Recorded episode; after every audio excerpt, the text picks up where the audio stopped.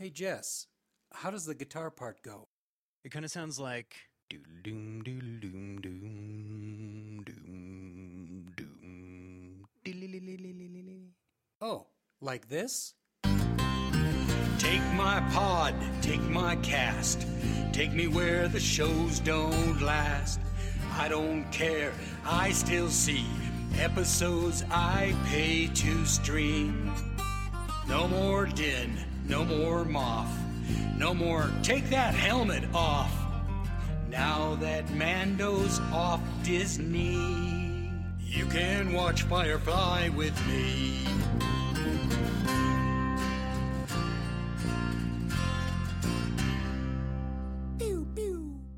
Hello, and welcome to the sudden but inevitable rewatch. I am your host and captain, as always, Jesse.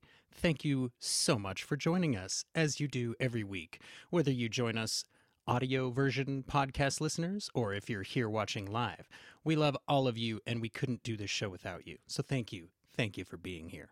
Now, as you know, I'm not the only person here to bring you through this week's episode of Firefly. I also have with me our resident companion, Ricky D from Best Flicks with Ricky D. Ricky D from Best Flicks with Ricky D. How are you doing this week? I'm doing great. My ship is flying straight, and I made it in. I gotta ask, do you use autopilot or are you fully skilled in the manual flying of the shuttle, like Inara? Uh, I don't trust autopilot. I take care of everything myself. Well, sometimes do you pull off machines. crazy moves like the crazy Ivan. I guess that's a good point. That's a very good point. Thank you for Machines making aren't that. prepared to pull off advanced maneuvers, and I am prepared to pull off advanced maneuvers. So Oh. I leave the flying up to yours truly. I think that makes good, good sense. We also have our other normal weekly companions with us, Josh and Kylie. Josh and Kylie, how's your week this week? It's wonderful. Hello. Yes, very good. Very good Yes. one this week. Also, remember, it's number one. It's not Kylie. It's number one. I forgot. Well, I for me, she's number one. Uh, so you can't really call her that. But Oh. it, you know, I mean, you can. It's just Burn. it would be kind of weird, right? It would just be Burn. weird. It'd just be weird if we both had the same nickname. I Anyways, need to go get some ice. I'll be Um, right back. normally normally that would be it for us we, we'd be done introducing people and we would just go from here and we would have an awesome time um, because th- this is just a fun show to talk about but this week we actually have one more person to introduce and you may have noticed and you may not that we are all wearing green shirts now you may be asking what's with the green shirts well, let me tell you what's with the green shirts. These are in honor of this week's guest, Cameron Harrison from the Green Shirt Podcast. Hey everybody! Hi, Cameron. Hi. How you doing? How was your I- week? Oh, I, well, I'm doing good now. Thank you for having me on. It's, it's a good into this week where I have been out of power because of ice storms, and as you can see by my very non-geeky background, uh, I'm in a hotel room right now. But so uh, my last night here, uh, I got to go back home tomorrow, and and and uh, thank you for inviting me because being on your podcast is a it was something to look forward to all week. Thanks for joining through Aw, that. Cameron. So, so where are you, You- from? Where, yes. Where are you at then? Uh, Portland, Portland, Oregon. The Ooh. Okay. yes, not Texas. It's one of those two, right? Uh, sure, sure. My Yes. sister lives in Medford. And isn't it and, weird? Oh, uh, okay. Yeah. Is It's Oregon that weird? we're like, yes, it's Portland is freezing. weird. It Portland could is be weird. Oregon or Texas. Well, just for for those to be the two options of freezing places is kind of strange. Um, I I've listened to several episodes of the Green Shirt podcast over the last week at work, which is it's sort of similar to Sudden but Inevitable, where you have never seen Star Trek: The Next Generation, which is near and dear to several hearts on this screen. And your friends, you know, trusted advisors are taking you through one episode at a time, much as we are doing with Josh and Kylie. And I just, I like, I love you know me. If we dwell on this whole like, uh, if we dwell on how much effort Cameron has gone to to be on our show and how excited I am to be Star Trek podcast adjacent and all of that stuff, we're never going to get to the show because I'm going to start crying and then it's going to be this mess where we're all like, okay, dude, pull it together. We're just hanging out to talk about nerd stuff. And it's like, yeah, I understand that, but this means a lot to me, you guys. This is I have so much fun every week. And then I was listening to Cameron's podcast and they have a ton of fun. And I'm just like, okay, I this is going to be fun. It feels like a match made in heaven. Um, if you do listen to the Green Shirt podcast, you may know Cameron's last name to be Harry Buns and not Harrison. So if there's Deep any of your Deep listeners, I just wanted to bring that up. I want them to know that we aren't just talking about listening to this show, okay? I love Cameron's show. Go listen to Green Shirt podcast. It's it's definitely worth your time. Um, and definitely follow Cameron on Twitter at GreenShirt87. Go ahead, Ricky D. You have a question. Yeah, uh, I am very lost in this world of Star Trek. I've seen very little of it. I know what a red shirt is. That's the person who dies every episode because they're not really part of the crew. They're an extra, basically. Is a green In the shirt original series, yes. something- Yeah, not, not, so, not so much in Next Okay. Generation. I feel like there's, I mean, freaking Riker is a red shirt. Okay. So So in so so Ricky, in the original series, gold was the command color, right? So captains, commanders, guys in charge of the division, they would wear gold because they're in charge. Now, when they did the next generation, they put the gold uniform on Patrick Stewart, and rumor has it that it looked awful. so they were like, okay, let's let's have that be red instead. So they made red the command color. But yes, in the original series, all of the low-ranking guys they were wearing the red shirt, and they would always get killed on away missions constantly.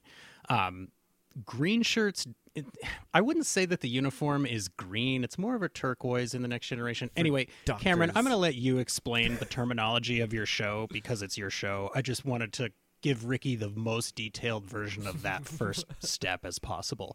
Also, I want to say hello, Callie D. Thank you for being here with us. I know it's 4:30 in the morning where you are, so thank you, thank you, thank you for being here with us. Also, hello to Shepherd Susie and uh, the rest of our viewers. I just, you guys, Rosie. I love you so much. Thank you for being here. So, anyways, Cameron, what's a green shirt?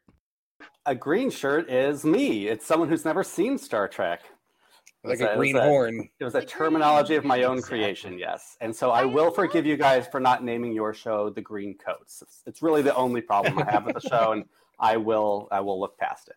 More nerdery though, I believe I've read that the command shirts for the original show were actually green, but because of the lighting Yes. and the material, Yes. they appeared gold, and then they eventually just made them gold.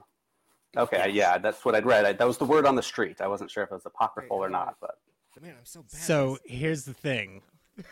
I I feel like we should just do a Star Just- Trek just for you episode. Do you guys. guys want to abandon Firefly for the for Fuck this it, let's hour? do it. Like I'm good to No. just I've spent No. the Not last on the three years, Jamestown episode. The last three Right. years talking about Star Trek. I am ready to talk about something else, something completely different. All right. you know, Okay. a, a misfit crew of a spaceship Yeah. that sees themselves as a family out exploring the known edges of the verse. Something completely You're- different from Star Trek. Yes, you're sick of Sounds professionals. that, that makes total what, that's sense. it. There we go. All right. Okay. Well, um, normally what we would do here is jump into some corrections, and we do have some corrections this week. I there's one mistake in particular that I've just been making endlessly, and I'm gonna try and get it completely, totally, maximum fixed here this time. I'm gonna try.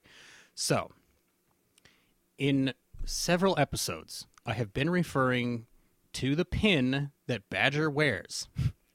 I've alternatively called it a lapel pin, a hat pin, different kinds of pins, all that kind of stuff. So, to clarify, it is a lapel pin, and it is a feather from a flamingo, not a peacock hat pin, as I said in the last episode, and probably the episode prior. Thank you, Shepard Saxon, for being willing to bring this up every time I screw it up. She said, I'm sorry to be nitpicky. And I was like, no, I need you to be nitpicky because that's who I am. Like if if this was your podcast and you did that, I would be writing it down. So thank you. Thank you, Shepard. I appreciate it. Um I also in the last episode I had mentioned Jayne running through the tunnel of horror in reference to the episode prior, and clearly that was actually Simon who had done that and not Jayne who had done that. So um that was my fault. Um last episode, I also incorrectly identified Shepard Susie as the one who had asked Josh to maybe not take his ratings quite so seriously, maybe just, you know, breathe and have some fun. And that was actually Shepherd Rosie who had asked me to communicate that to Josh. And it's just because she loves you and she cares about you and she doesn't want you to feel extra stress. I, I Um, appreciate so it. So my apologies, Shepherd Rosie.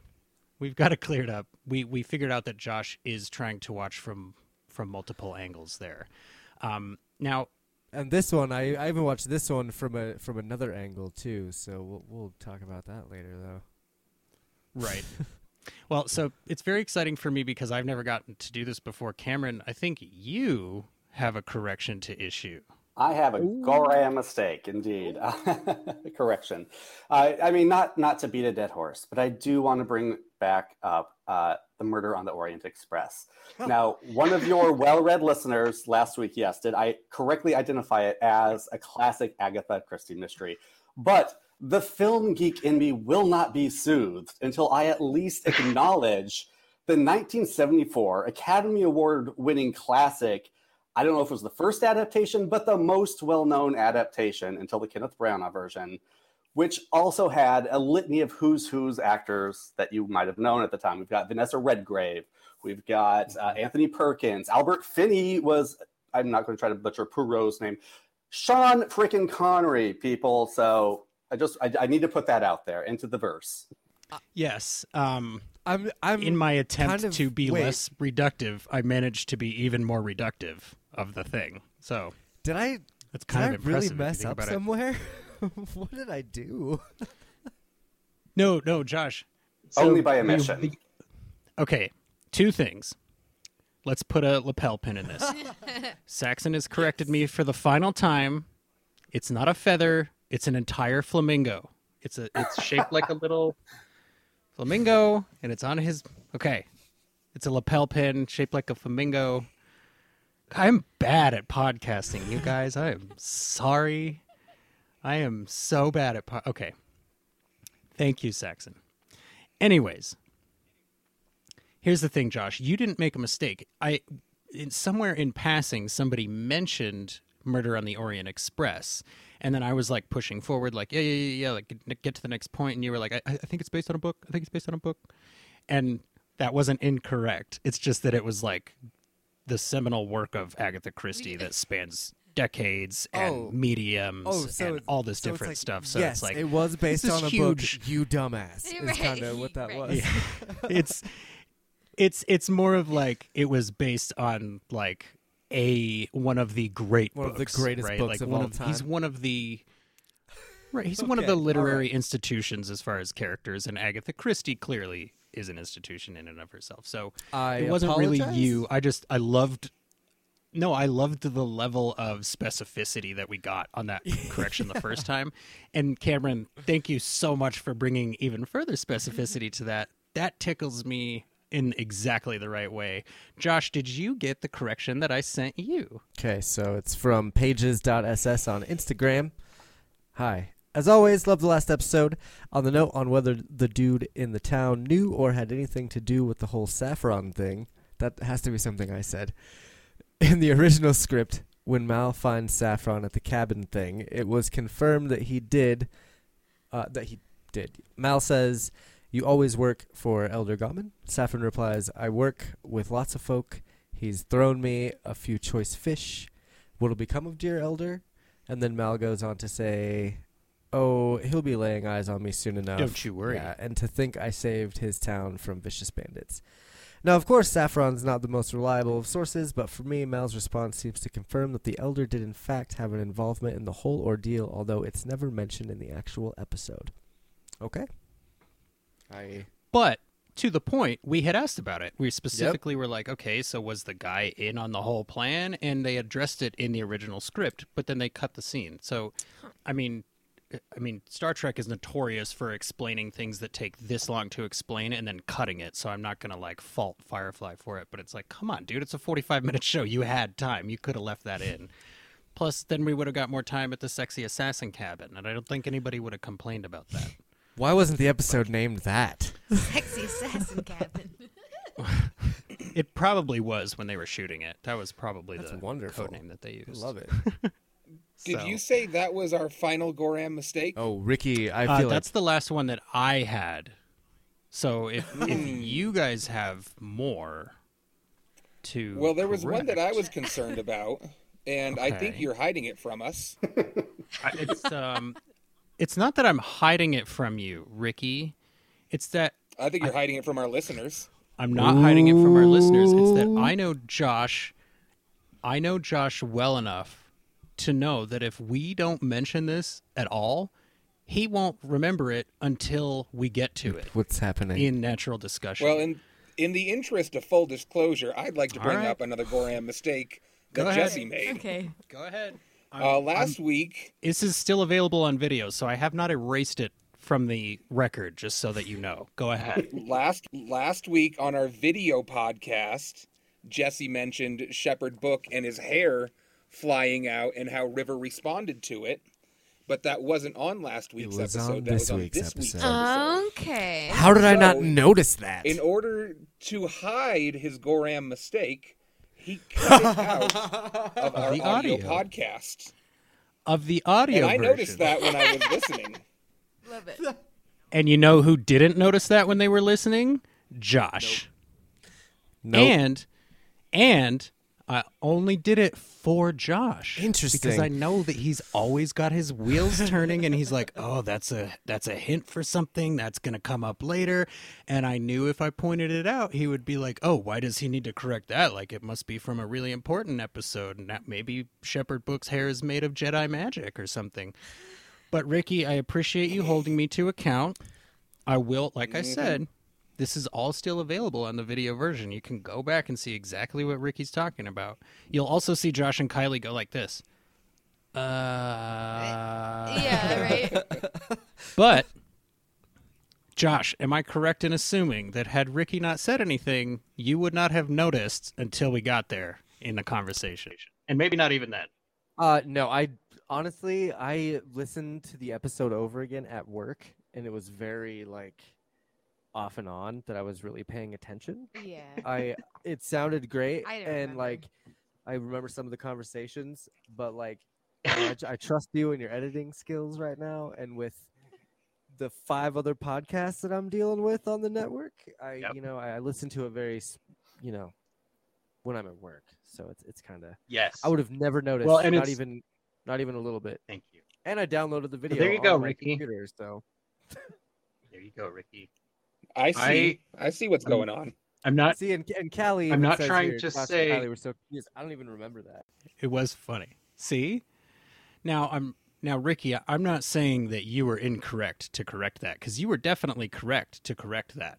But much like Mal, sometimes I just don't give all the information cuz I don't want to have to fight with my family when I'm trying to get my shuttle off the planet. Sometimes they have limited information and that's okay cuz I know what's best for them and I'm here to make sure that they make it to the next episode. But I appreciate your sticklerosity, stickler stickleriness, stick to stick, whatever that word is. But yeah, I think that's it for Gorram mistakes. Sorry, guys that are watching. Um, you could here, Ricky. Let's let's go with the. Uh, we're gonna go into episode seven, Jaynestown. And Ricky, you should do the synopsis. I'm gonna take Jesse out. He's gonna restart his stream, and then we'll bring him back in, and he should be up to speed after you've read the synopsis. Huh? Yeah. All right. This is episode seven, Jaynestown, written by Ben Edlund, directed by Marita Grabiak, Ooh, interesting. and it de- debuted October 18th, 2002. The crew lands on a planet to meet a contact. Although Jayne Cobb insists he is wanted there, they are dumbfounded to learn that the locals revere him as a folk hero. Mal attempts to use Jayne's status as a distraction to move smuggled goods across town. However, Magistrate Higgins releases Jayne's former accomplice, Stitch Hessian, whom Jayne abandoned years ago during a botched robbery and now seeks revenge. Stitch publicly confronts Jayne, revealing what the townspeople believe happened to be false. Stitch shoots, but a villager jumps in front of Jayne and dies. Jayne kills Stitch and urges the townspeople to stop viewing him as a hero. Serenity is landlocked, and Higgins sorry, Serenity is landlocked in Higgins's order to try to capture Jayne. Higgins's 26 year old son, Fess, encouraged by Inara to stand up for himself after losing his virginity to her, as paid for by Higgins, orders the unlocking of the ship and Serenity departs. All right, can you guys hear me now? Yes. Are you are you a little more on on time now? Cool. A little bit. I think so. I'm trying. Not I don't really. know what because happened. of me, guys, isn't it? At- But here's the thing about this episode. It, it you right away you just get this this feeling like okay, having been through everything that we've been through in the series so far, right? Like maybe it's time maybe we get another one of those breather episodes. Not necessarily a filler episode, but just like a quick little, you know, aside where everybody's on the ship together and there's maybe something small going on and they got a problem to solve together. Um, and I was, I kind of like remembering back through watching it, I was like, I don't remember actually anything about this other than it's called Jaynestown and that it's funny, but I don't remember basically anything about it. And then as soon as it started up, the entire episode flooded back into my memory. I was like, oh, okay, yep, 100% remember this episode. We're about to have a really, really good time. It's it's so much fun. There is one thing, I guess there. I don't know if you guys covered this while I was disconnected, so I hope that you didn't. But if you're watching on Hulu, you get these narrations at the start of every episode where it's either Book or Mal, and they go, "Here's how it is. We used up the Earth, so we had to move out, and now we're, you know, we terraformed this whole other galaxy." Mm-hmm. But if you're watching on DVD, I guess is that that's not there. You were saying that those aren't present at all. Is that right, Cameron? Yeah, no, I'm. This is the first time I've been watching it on Hulu, and I never watched it on on cable either, which I think also had the narrations. And so, yeah, I was like, I do not remember these weird narrations beforehand. And then today I was doing some research, and yeah, it turns out they they were made for when it aired, and then they didn't put them on the DVDs, and now they are on Hulu. It's kind And of an apology for airing out of order Yeah. because you don't get that first hour and a half episode, so you're missing out on a whole bunch. So they're like, well, here's 60 seconds of exposition. Here we go. And I kind of have like a love hate relationship with them because on one hand they feel like Ricky just said that it feels like the studio told Joss, Mhm. "Hey, write us a narration. You've got thirty minutes." Uh, on the other, and it feels they feel very '90s, but it is fun that they kind of have different ones for each episode and that they have different characters give them. Although I guess it is just Mal and Book, and I was like, "Oh man, it would have been great if we got more characters." I would love love to hear Jayne's opening narration for the show. Right? Yeah. Oh man. That's a, that's a missed opportunity. I can't even well, and it has Oh, that's, it that's a huge the missed same opportunity. device. Yeah, and it's the same device in as in Next Generation, where normally they would have a captain's log, right? He would just go, "Here's the situation. Here's where we are. Here's what we're doing. Here's where we're headed." So instead of you know having Mal, who is the captain, give a log entry, they're like, "Okay, we'll just have him give like the basic of the whole universe really quick, and hope that that's good enough." Um, I really, the first thing that I wrote down in my notes was uh, Simon is sitting there, right, and he's trying to figure out what's going on, and he hears like some debris hit the floor, and I thought that that debris sounded like '90s sitcom soundtrack drums, like boom boom boom, and then there was going to be like a funny joke after that, but you know, of course, then he goes in and he sees Sees- Jayne. I mean, that was kind of a funny joke I- after that. That's that. what I though, thought it was. because- I forgot. Yeah. Right. Yeah, because he walks into the into in the and he office, sees Jayne in there. doctor's office. He's like, "What are you doing?" He's like, "I needed infirmary. tape." Jayne is such a toddler. Like Yeah. I have walked in on that exact same situation with my five-year-old. So I think looking for tape. I did not realize before being a t- parent that you cannot keep tape in a household with children. They will. It, it just disappears. And So this yes, is the I- only time I'll bring it up, but like this is the only time I got it in this episode That's our favorite. when he's sitting in there like taping himself up, Yeah. and the doctor's thing office is just a mess, and you're just like, "Oh man, is Jayne dumb?" He's definitely self-centered. when Mal comes in and he's like, "You you know, you can't take guns on the planet," and Jayne is so proud of what he's done. Yep, that's not why it's not taped to my hip. He is so he's so pleased. He thinks he's going to get like a pat on the shoulder from the captain. Yeah, he's like, Oh look, my there- nobody can see it, so that counts, right? That's fine. And then we get maybe maybe the birth of the um, Steve Carell chest waxing joke idea, Oh, right? yeah. Where he pulls No some of that tape uh, off of his waist and he goes, Yeah. And then you, Yep. cut, you, know, you know smash cut to the theme song. I just I but I do I really love the line that Mal gives him there where he goes, "Why are you arguing what's already been decided?" And you can see on Jayne's face that he immediately knows he's beat, right? He doesn't fight that. He just goes, "Okay," like he knows that his place is to accept that and move forward. So I, I liked that illustration of that dynamic right there. It did remind me also of maybe last being episode. a bit of a whiner about it. yes, oh, very much. Uh, when when with Saffron, with the, I think it was the end of that cold open, and it cuts to Mal when she says he's his, she's his wife, and he doesn't respond. He just he gives that like double blink. And here you don't hear Jayne scream. I think that's a much better choice just to see that expression. Before we get too far into Yeah, the episode, I- though, I oh sorry.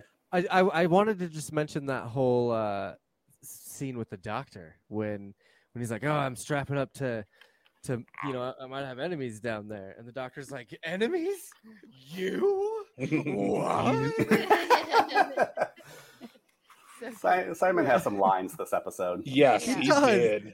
he like he kind of came into his own in this episode. I feel like and had some.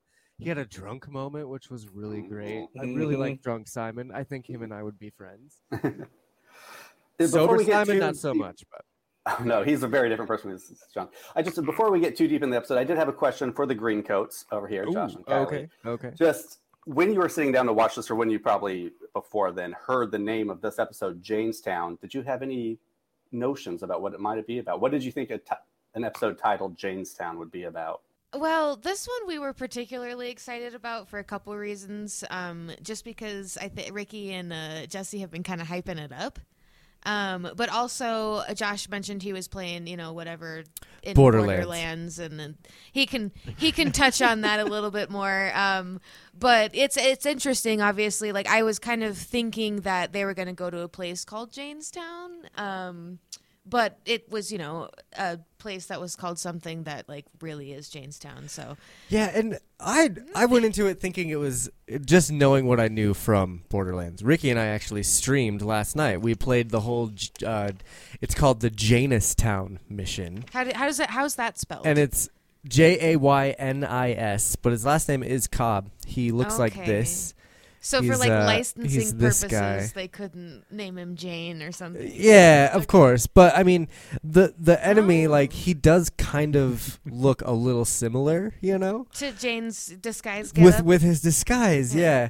yeah um so i i had kind of an idea that for some reason he had some random followers just because borderlands had inclined that that was the case that like he took over this town because he had a bunch of crazy followers that Yeah. you know ended up worshiping him for whatever reason Well, and, and if you look at the background, it's pretty clear that like it's in Oh, this yeah. industrial mutter yeah that's kind of area. it's funny because like Oh yeah. playing borderlands Mhm. it's very firefly-esque totally you know, going through it, and the music is Firefly esque, Yep. and it has a gun called the Mal, whatever it is, and I don't know, just and doing this whole mission. There are a lot of references. yeah, and it's That's like a full four mission quest that you go on, or five mission quest, Yeah. and it's all about Taylor Cobb trying to kill his brother Jaynis. And That's pretty crazy. yeah, it's it's very interesting. And there's even a guy. There's a portion of the mission where you go open a lockbox, and a crazy guy jumps out of it and tries to kill you. yes, Like it's it's Thank you. very very clearly Yep. a lot of loving references. and he had a shotgun. He had a so here's shotgun. where I'll point this out, Ricky D. Here's where I'll point this out, Ricky D. For any of the people that were watching the stream last night while they were playing video games, Josh goes, "Oh, okay, there's a guy stuck in a box. I wonder if that has something to do with the plot of the episode." And Ricky's like, "Uh, yeah, no, totally. Uh, not well. Yeah, I mean, he's he's stuck in a box. Yeah, he's been in there for a while, and he used to work with Jayne." Like, "You, you gave Josh the whole plot of the episode." Like the night before he watched it and you're on here like oh you're trying to hide your thing like come on man come on ricky d from best flicks with ricky d get out of my face Get out of my face! I don't think I spoiled as much as you're acting. Like Oh well, it's really easy if people want to go look at it. It's on the Twitch archive, and they can go watch. Yeah, Just pointing it out. yeah. I love you guys. Nice promotion there. the, I the couldn't- call around. or I the- the couldn't come wait to get it out. that I was great. like, oh my god. I, and I was trying to furiously type. I was like, Ricky, don't say anything. But I was like, no, if I say something, then Josh will know. So I was like, we, I can't do anything about this. But ah. That- anyways, and I found that really, you know really that I love you, 'cause- Ricky D. Stitch was out of the box. Yep. And he and he had a shotgun, which was the best part about it, because you kill him and you pick up a shotgun. Like, and I was probably like, Ricky, you need this? You want to sell it? And all their dialogue is very like i'm an idiot like i'm overly macho i'm gonna kill you you know get out of my town. Like it's it's definitely lovingly written as a love letter to firefly. And it was it was fun to watch. And like i said you should definitely go check out twitch.tv slash tma games so that you can watch ricky and josh play through the Jaynestown mission in borderlands. So here's the thing the next thing up in this episode, Ricky, the reason I asked you if you were on autopilot or not was because I really like that we see that Inara is flying her shuttle, right? She's not like hitting a button that's like, okay, take off, let's fly into the atmosphere. She's like got the levers, she's doing the altimeter, I think that's an accurate word. She's doing all kinds of flight stuff. Like it's very cool. You can see that she's got multiple levels of intelligence. She's not just one thing or another thing, which we've discussed before, and I loved that. Um, and then, is it just me, or when Book says to Simon, "Hey, I'll watch your sister," I feel like we've been developing a rapport. Do you feel like Book doesn't even believe himself when he says that? well, I think River He's not super was like right. on her best behavior at that point. River was just like, "Oh, That's I'm true. just a good little girl," and she's Yep. just like, her dress is billowing in the wind, and she hasn't done anything wrong. And she's like, "I'm easy to take care of. No worries about me. I'm not going to melt anybody's brain." This Is that some foreshadowing? Did you just spoil something? See, Ricky, look at what you're she doing. here. claimed that earlier. She claimed that she could melt people's Yes, brains No, I- at one point. I don't mean to. I don't mean to jump on you. I'm totally playing. but it. Book had this look on his face of like, yeah, we've been developing a rapport. I, it should be okay. Like even his next line is like, I mean, I'm a shepherd, right? Like this should be this should be fine. Like he doesn't seem as confident as he's trying to project to Simon. But I do. I love that the way that he he realizes what's happening, and Simon goes, "Stop describing me." Like that's. yes. I guess that's really all you're doing, but stop it. Yeah, I actually wrote that in my notes. Fine, I'll go. Just stop describing me. And then Jayne gets upset even by the ruse, right, of saying that Simon's in charge. He's like, okay, we'll pretend Simon's in charge and he's going to buy all the stuff.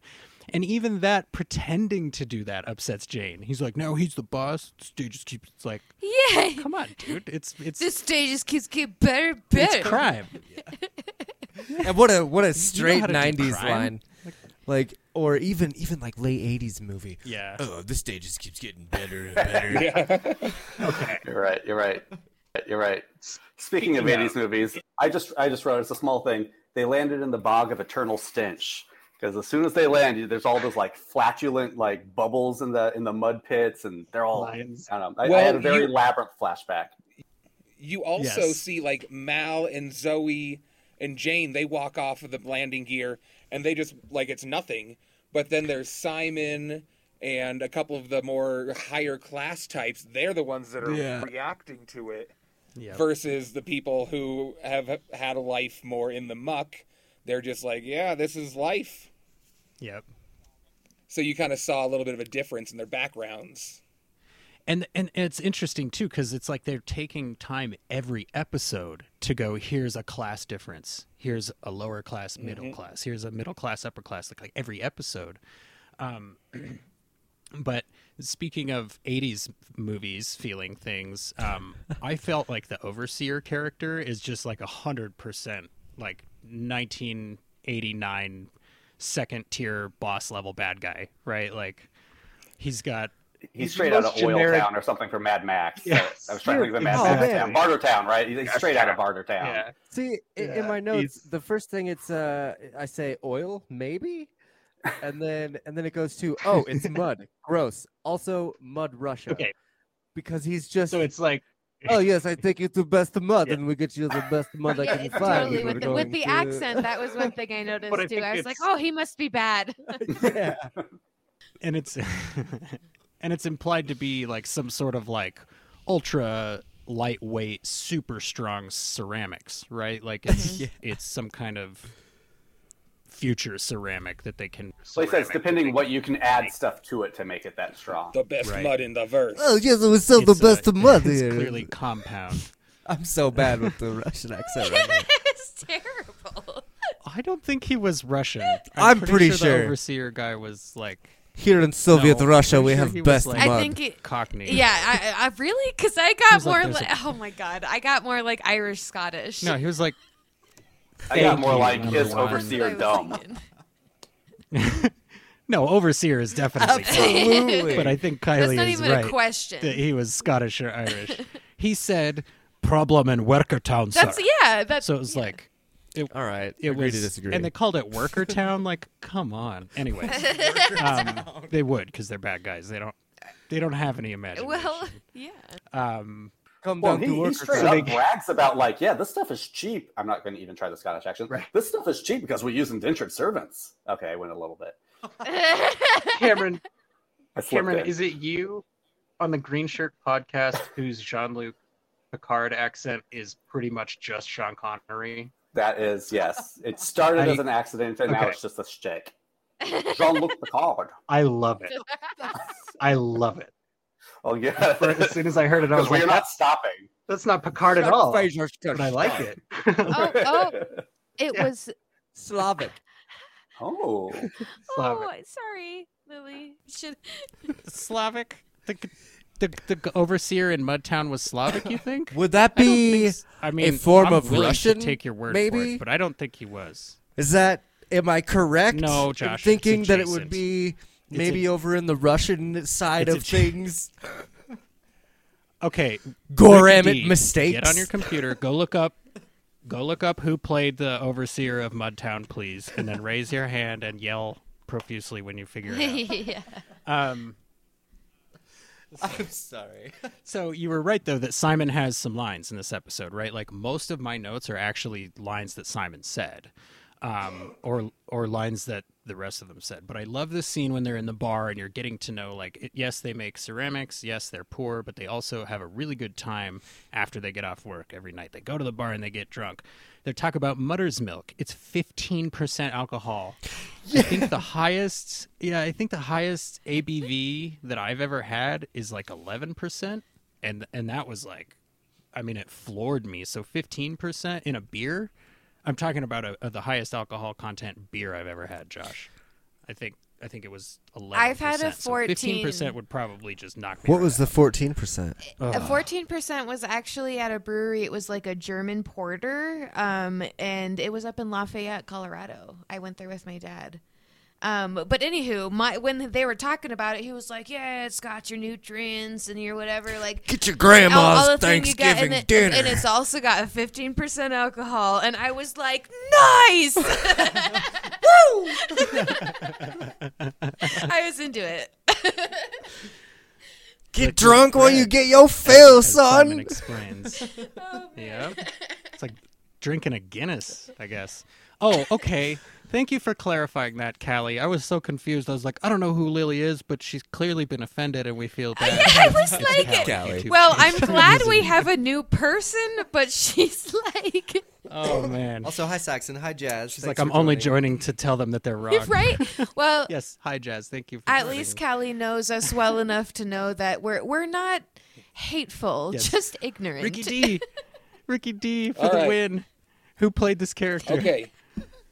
Uh, he had a strong accent and seemingly Slavic, possibly Ah. Russian speak pattern, speech pattern. Oh, we should have known. Thank you, Callie. You're always right, Callie. And I guess that by proxy makes Josh right. yeah. Apparently, I guess like, Josh has an kinda ear for accents. Yeah.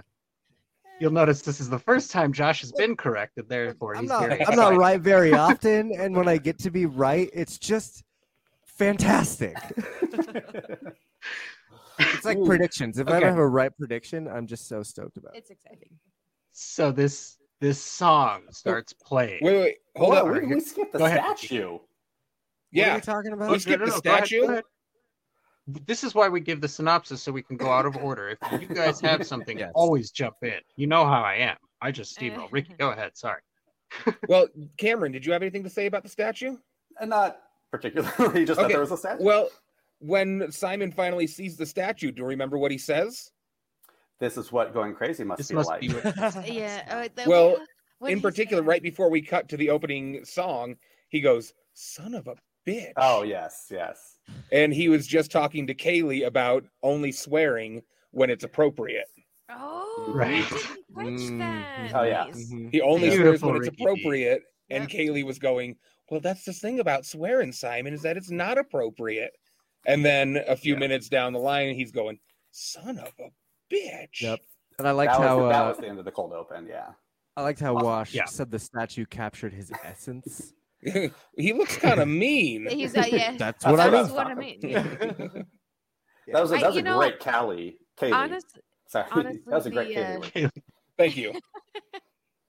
the uh, the first uh, I I didn't think that the statue looked like Jayne very much. No. Me too. I, I thought he looked I like didn't. Malcolm McDowell. Yeah, a hundred But I think Wow, just- good pull. it's- That was a great pull right there. I think it just goes to not show like how much Jayne is his mustache and goatee. That if you like color that the same as his face, it's a completely different. Well, look. and they did good on the body because it was big and muscular, but I was trying to figure out what movie it was, but it looked like Jayne had been turned to sand. that, What movie was that where everyone gets turned to sand? Is that like a mummy movie? So- It's gotta It's, be. It's gotta be Spider. Oh, something ridiculous. yeah. But there was like Okay, yeah. there's yeah, like a yeah. movie where people get turned to sand, and and it's very awful, It, yeah, and it doesn't good. look, like the people at all. And I just I feel like that's kind of what the That statue could be, was. That could be that. Yeah. Like, Look, look So, these really mothers are quickly- not artistically Really quickly, talented guys. Let's let's be honest Right. about who they made did the, the, they did the Uh, best sure, sure. with what they had. They were drunk on mother's Yes. milk and went out there and rolled Yeah. on some of that just really mud. quickly. Really quickly before we move on, I think I might be delayed again. You guys, I'm Yep. sorry. Um, I I want to mention so the two actors who play um, Simon and Kaylee, Sean Maher and Jewel Staite, they just did a um, charity thing on Zoom where you could go chat with them, and all of the proceeds went to help uh, people in Texas affected by ice storms, things like that. So awesome. I just wanted That's to very bring that up and point out that like even outside of you know the Firefly family, these these brown coats will still come together for causes that matter, and they will still help each other like when it when they really need it. And I think that's really cool. Really cool thing about the brown coat community, and it makes it even less surprising that we've been getting the kind of love that we've been getting. There's actually also a What? Twitter account called Jayne Statue that you can follow. Oh man, I got to get on that. Profile picture. It's just the head. Okay. Yeah. So That's he's, really he's in our circle. If you go look at our our Chirpty circle on Twitter, he's in there. I think so. Definitely go check Huh. that out. Yeah. So, um, Saxon actually has lots of connections with a lot of really cool Firefly stuff, and she has been just impossibly kind enough to send some of that stuff to us, and it should be arriving any day now. So be on the lookout for lots of video content coming from Sudden But Inevitable that has to do with that, and probably some bonus episodes too, and probably some videos of me going, "Oh my god, I love you so much!" It's, it- it- lots of stuff. So there's all kinds of stuff coming up from Sudden But Inevitable. Um, okay, so is it okay if I talk about the scene where they're singing the song now? Is that I guess you can talk about possibly the best scene of the episode. Eh. Jesse.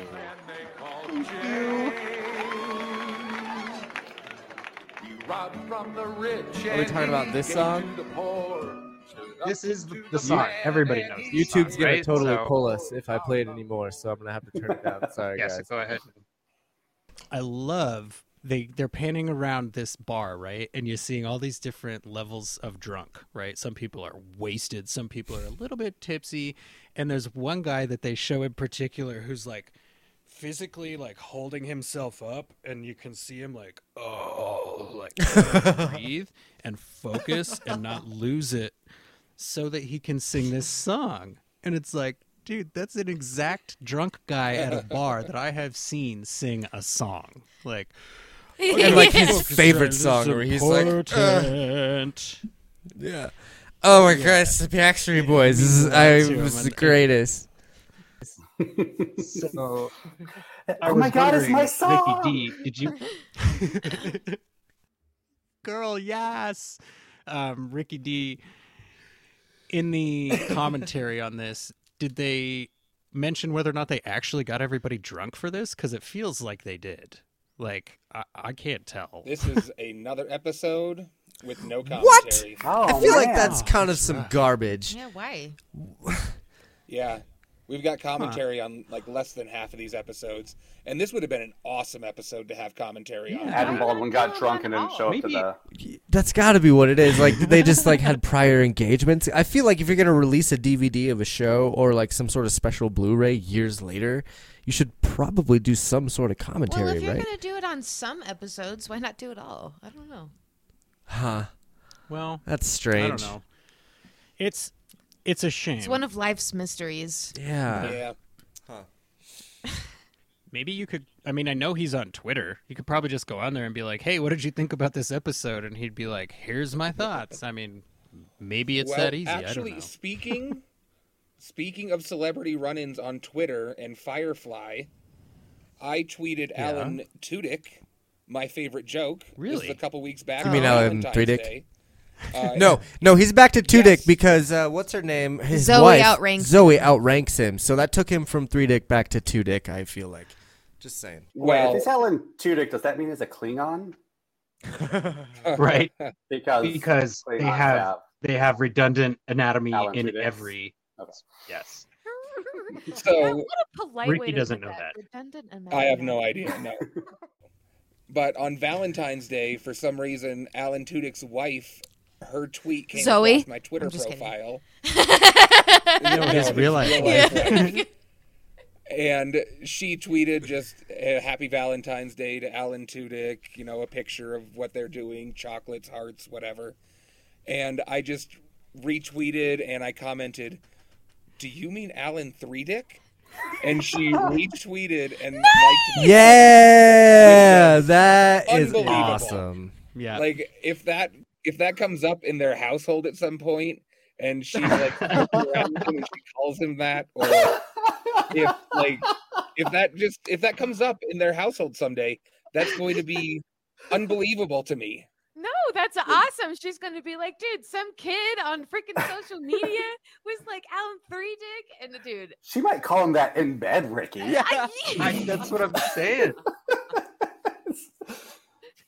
All of his Okay, bros uh, are gonna call him that now. and- that was my celebrity Okay, encounter so- That's Twitter. great. I- not already a thing, I though. think that's really. I mean, cool. that has to already be a thing, right? I'm sure we're not the first people to. like in college, you don't think that guy got called one dick, Right. Right. three dick, Yeah. or something? Like, come on, No dick. now. yeah, yeah, right, dude. Come no on, Alan. Come on, don't be a no dick. Yeah. Come on, be a two dick. Come Shut on, bro. up, guys. I'm going to become a successful actor. You just wait. You know what, man? You're being a real Alan One Dick right now. And what I need from you is to be an Alan Tudyk. Just Lock it up. Get your shit Bring that together. Tudyk Let's energy. lock it up lock it up Oh, Lock it up. yeah.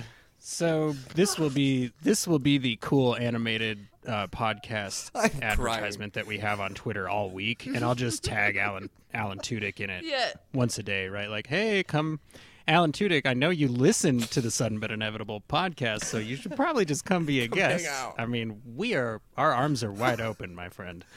Uh, we respect and love you, even though your name has the word "dick" in it. And I you're would- I would actually love to like our know. favorite. I would too. love to know. Uh, Seriously, I would love to know how that was in college. Yes. Having you know, like, did you did you have fun nicknames and stuff? Like, Well- let us know. And I also want to know if he has that sweet 2000 like haircut. yeah, what do yeah, they call that when you like swoosh it at the top?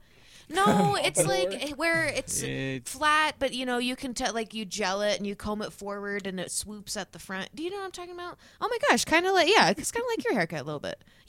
Yes, I like that. I, I am classic. 20 years behind. Yes, It on is my the hairstyle. color- see, Yes, see? yes. You still got it for There sure. go.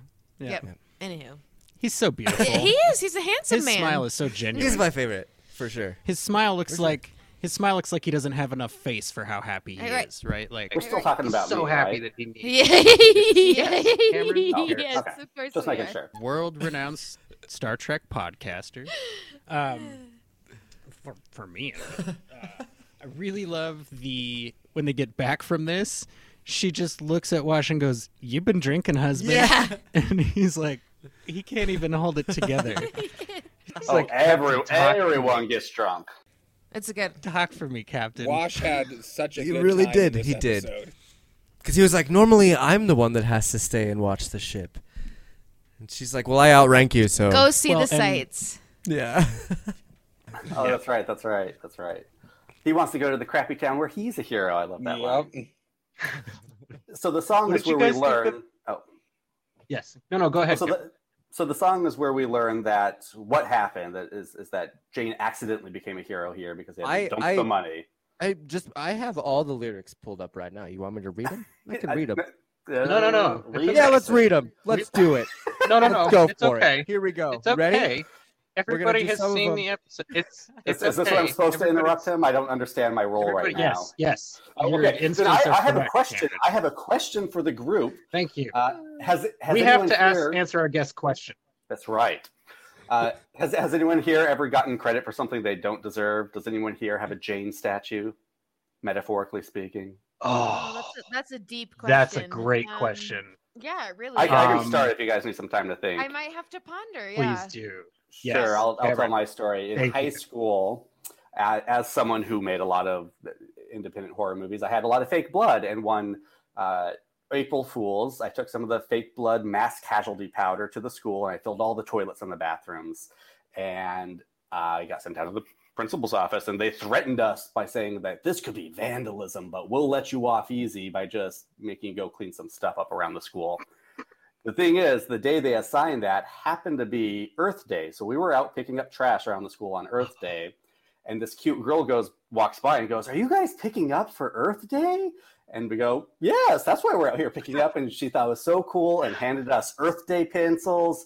And today, that cute girl is my wife. What? Oh, Oh, beautiful story. That's the end of the story. And, and like ten years later, we didn't get together. She knows. soon after that. But yeah, yeah, like years later, we were talking about that. She was like, "I came by and gave you guys Earth oh. Day Okay. pencils for that." And I was like, "That's right. You're the one who did that." Did you tell her the you truth? fool! Did you oh, I was being yeah. punished. Yeah, yeah. No, no, I mean, but years, years later, after we were Right, together. right, Yeah. right. Right after That's you had really it, she's cool, already like after I locked that shit down. Yes, yes, absolutely. yeah, which she can't go anywhere now. So that's, That That's is a really my cool story, story, man. I really like Thank that. you for I- sharing. And now I, I don't even have an- any story that I would tell about that would be like, oh, you're a douche. Hey, right. Oh, no. Yeah. I can't, uh, I can't think of one on, off the top of my head, but I'm sure. Well, we, we, we can revisit I- it if you guys think of one. Yes, I'm sure we all have. Uh, I, think- will. Okay, all think, right. so I did. I made a that chick parm recipe at an old restaurant I worked at. Yeah. That's not mine. It, it's. I no. I think you told me eventually. I did. It's It- it's- Carlos. no, no, no, no, no. It was uh, Oh, it's different. Jason's. Oh, oh my gosh. Okay, his old boss. Nice. That's a good recipe, though. Yeah, yeah. but I sold the crap out of those chicken salads, man. And I tell you what, They people were loved pretty them. good. Yeah. I made it. That's them. all that still. matters. That is all that matters. It was new to the rest. recipe. D, See? did And come everyone's like, with? "Oh, what a come up with douche." no. I I'm coming up blank. Yeah, me too. Kind of. I yeah, I think for me, oh, it's much more no- likely that I took credit for something that I didn't do than somebody assigned me credit for something that I didn't do. But it wouldn't have been yeah, intentional. tell it that would have just happened because I well, right, I- and then you would have rolled with it. I don't have a specific because I probably do it all the time. Like it. You're I- a Simon. Is that what Anyways, you're right, saying? because I, I have a tendency to um, act accordingly. Instead of acting a that's fool. the right word that I'm looking for. Oh, did I freeze again? At least your freeze face is nice this time. Uh, I hate if I freeze. Anyways, I have a tendency to just roll with punches. Yes, yeah. So like, if they're if somebody's like, "Hey, did this happen and this happen and this happen and this happen," and it and it gets to a point where I'm like, "Well, I didn't do those things, but it sounds like they think I did, and that's good." Then I'm just gonna let them think that because why else? You know, why would it be like, no, no, punish me. I'm I'm terrible. So, um, I'll I'll give it another shot, guys. Yeah. Okay, I'm gonna I'm gonna I'll be pull right it. back. But Okay. I I did want to mention the, the song was like my favorite part of this episode. That was so good. That was Um, a good one. Oh, It was and and how like uh, confused everybody was about it made me laugh a lot. Like everyone on the crew was like, Oh man. "What is happening?" I oh, keep no. loving- everyone's reactions. Yeah. Yeah, Jayne's reaction because Mal keeps wanting to know what's going on, and Jayne. I don't know. I, I uh, have no idea. no, really, boss, Captain. Yeah, no, really. Well, I like Simon's reaction. Simon's just like, Oh, no, this this, is is what what going going mad feels like. he, Yeah. his face, Yeah. facial expressions are it's just awesome. Yeah, It it was. was- I mean, it, it then it gets to the point where Jayne really accepts it. You know. Oh, Oh, Oh yeah. well, then it well accepts it and then He- soaks it in. Oh, Oh, my yeah. goodness! Well, once, like once it gets free booze, by the end, by the end of the song, he's like, "To me." the man they call me. he was really loving it there at the end. So I, I don't know that that oh, was, and he got with a girl finally. He was I bitching know. about did that. he did he almost gave Vera away to get with the girl last episode, so I was really happy with for him. He got and he laid. seemed, he se- he was so much more chill after that. Honestly, he he just needed that. He Yeah. needed that release. Okay, so it's great that the song came up and everybody was having fun and everything, but it kind of gave it brought up the question to me in this episode: Are we stealing from the poor in this episode? Because usually the cast of Firefly likes to steal from the rich and give to the poor, much like Jayne's song. Uh, they, Uh, but it kind of seems like no, they're in this- stealing from poor villagers. No, in this episode, they're there to do a deal that has nothing to do with the villagers. Like they're not. They're just doing some Yeah, kind what- of do we even know what the there to, deal like, was? take Villagers. Well, money. Ricky, do you mean in the sense that they're like s- stealing alcohol and food Oh. and stuff, or No, I was thinking Oh. more the the The overall mystery heist. cartons that they they make up. like they have a big reveal of them, but we never Mhm. find out what's in them. Yeah, I assume guess it's from the true. magistrate. yeah? But right. To me, It's what I the got dudes that it was Pulp like Fiction we're looking for. Right? It's just a MacGuffin. it's not. It's not a plot point, right? It's just a object that it's like their job is to move this object from this owner to this owner, and this is the stopover And planet, that's why and that's they're why the guy comes and finds them in the bar. Oh. Yeah. So I don't think they were there to get anything from the town. To your point, Ricky. Um, Okay. I was immediately when when Jayne gets on board, right, and he's like, "Okay, let's sing the song." I was immediately reminded of Jonah Hill in Superbad when he shows up with all the alcohol and gives it to everyone. They're like, "Who the who the Seth?" But I don't know. Cheers to Seth. And then he goes, "Let's do another one to me." Yeah, That's yeah. like the first thing. I thought. Yeah. It's like It's good. Good he call. knows that it's his only moment. yeah. To bring up uh, something Right. you guys mentioned last episode, I think it was about Jayne uh, being a good drunk, a happy drunk. Again, here he is. Like he is such a happy drunk. He is such a good guy when he's got a few drinks in him. And the I, love you man. drunk. Yes, Oh, He yes, gets so exactly. emotional. They go, they go, why did you come back? And he's got tears, and he goes, how could I ever leave? Right? And yeah. he loves Oh, those can you people, and it's just some, you know, some bar maiden that he just met, and some kid, And some thinks kid. like, yeah. So yeah. it's like he's having this hero moment right. and I think the only way he can accept that hero moment is to be absolutely plastered drunk because he knows For sure. before He- that happens that he doesn't deserve everything he's getting. So he's Right. like, Yeah, he tries to get the hell May- out of there maybe before he I- gets drunk. right. So he's like, and you it- know what? I- I deserve my moment. I deserve to be recognized. You know, even if I didn't mean to do that, you know, maybe maybe it's okay for me to indulge. And then it shows Uh, yeah. like, well, if you overindulge, this is what happens. I, I think that he was hiding in the first place because he felt so bad like about what had happened and then I'd like i don't think that he knew that they had erected a statue or they really thought he was like great or anything so he's sitting there like i don't want anybody to Right. recognize He me thought he when had I was enemies. here yeah I, w- I Yeah. did some bad stuff so he was like completely caught off guard too And his ridiculous but again, getup. you know, when when everybody's like, "Oh yay, Jayne!" Like nobody's ever probably, I mean, I don't know, ever really treated him like that. Right. Well, because he's rude and mean. I mean, I mean And kind of dumb. and kind of dumb. But But I- but like so I don't I don't Josh, think he's. I know, I No, know. I know, I know he's not dumb. It's I just still like a to- question. yeah. But to your point, I think this is the episode that defines it. Yeah. right. Like up to this point, I think it's a fair question. And then I think once you get this episode, it's like, okay, he's not dumb. He's ineloquent. He does not But- use pretty language. But he's also very He's not compassionate and he's very giving and he's v- like He's very short-term thinking. Like Jayne is Kinda. not going to be playing some three-dimensional chess. He's not winning any three-dimensional Right. chess tournaments. He's not playing two dimensional chess. He's really good at what he does. He's good to look at a situation and be like, "This is how I'm going to get killed, and this is how I'm going to survive." I'm And- still so hmm. confused about him though. But I do not think like I just have to come down on my where I stand on Jayne.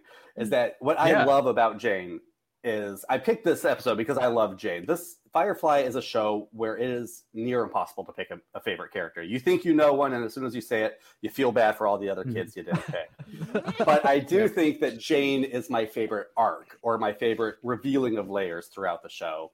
And, and so that's why I picked Jaynestown. I love it because this is really where it begins.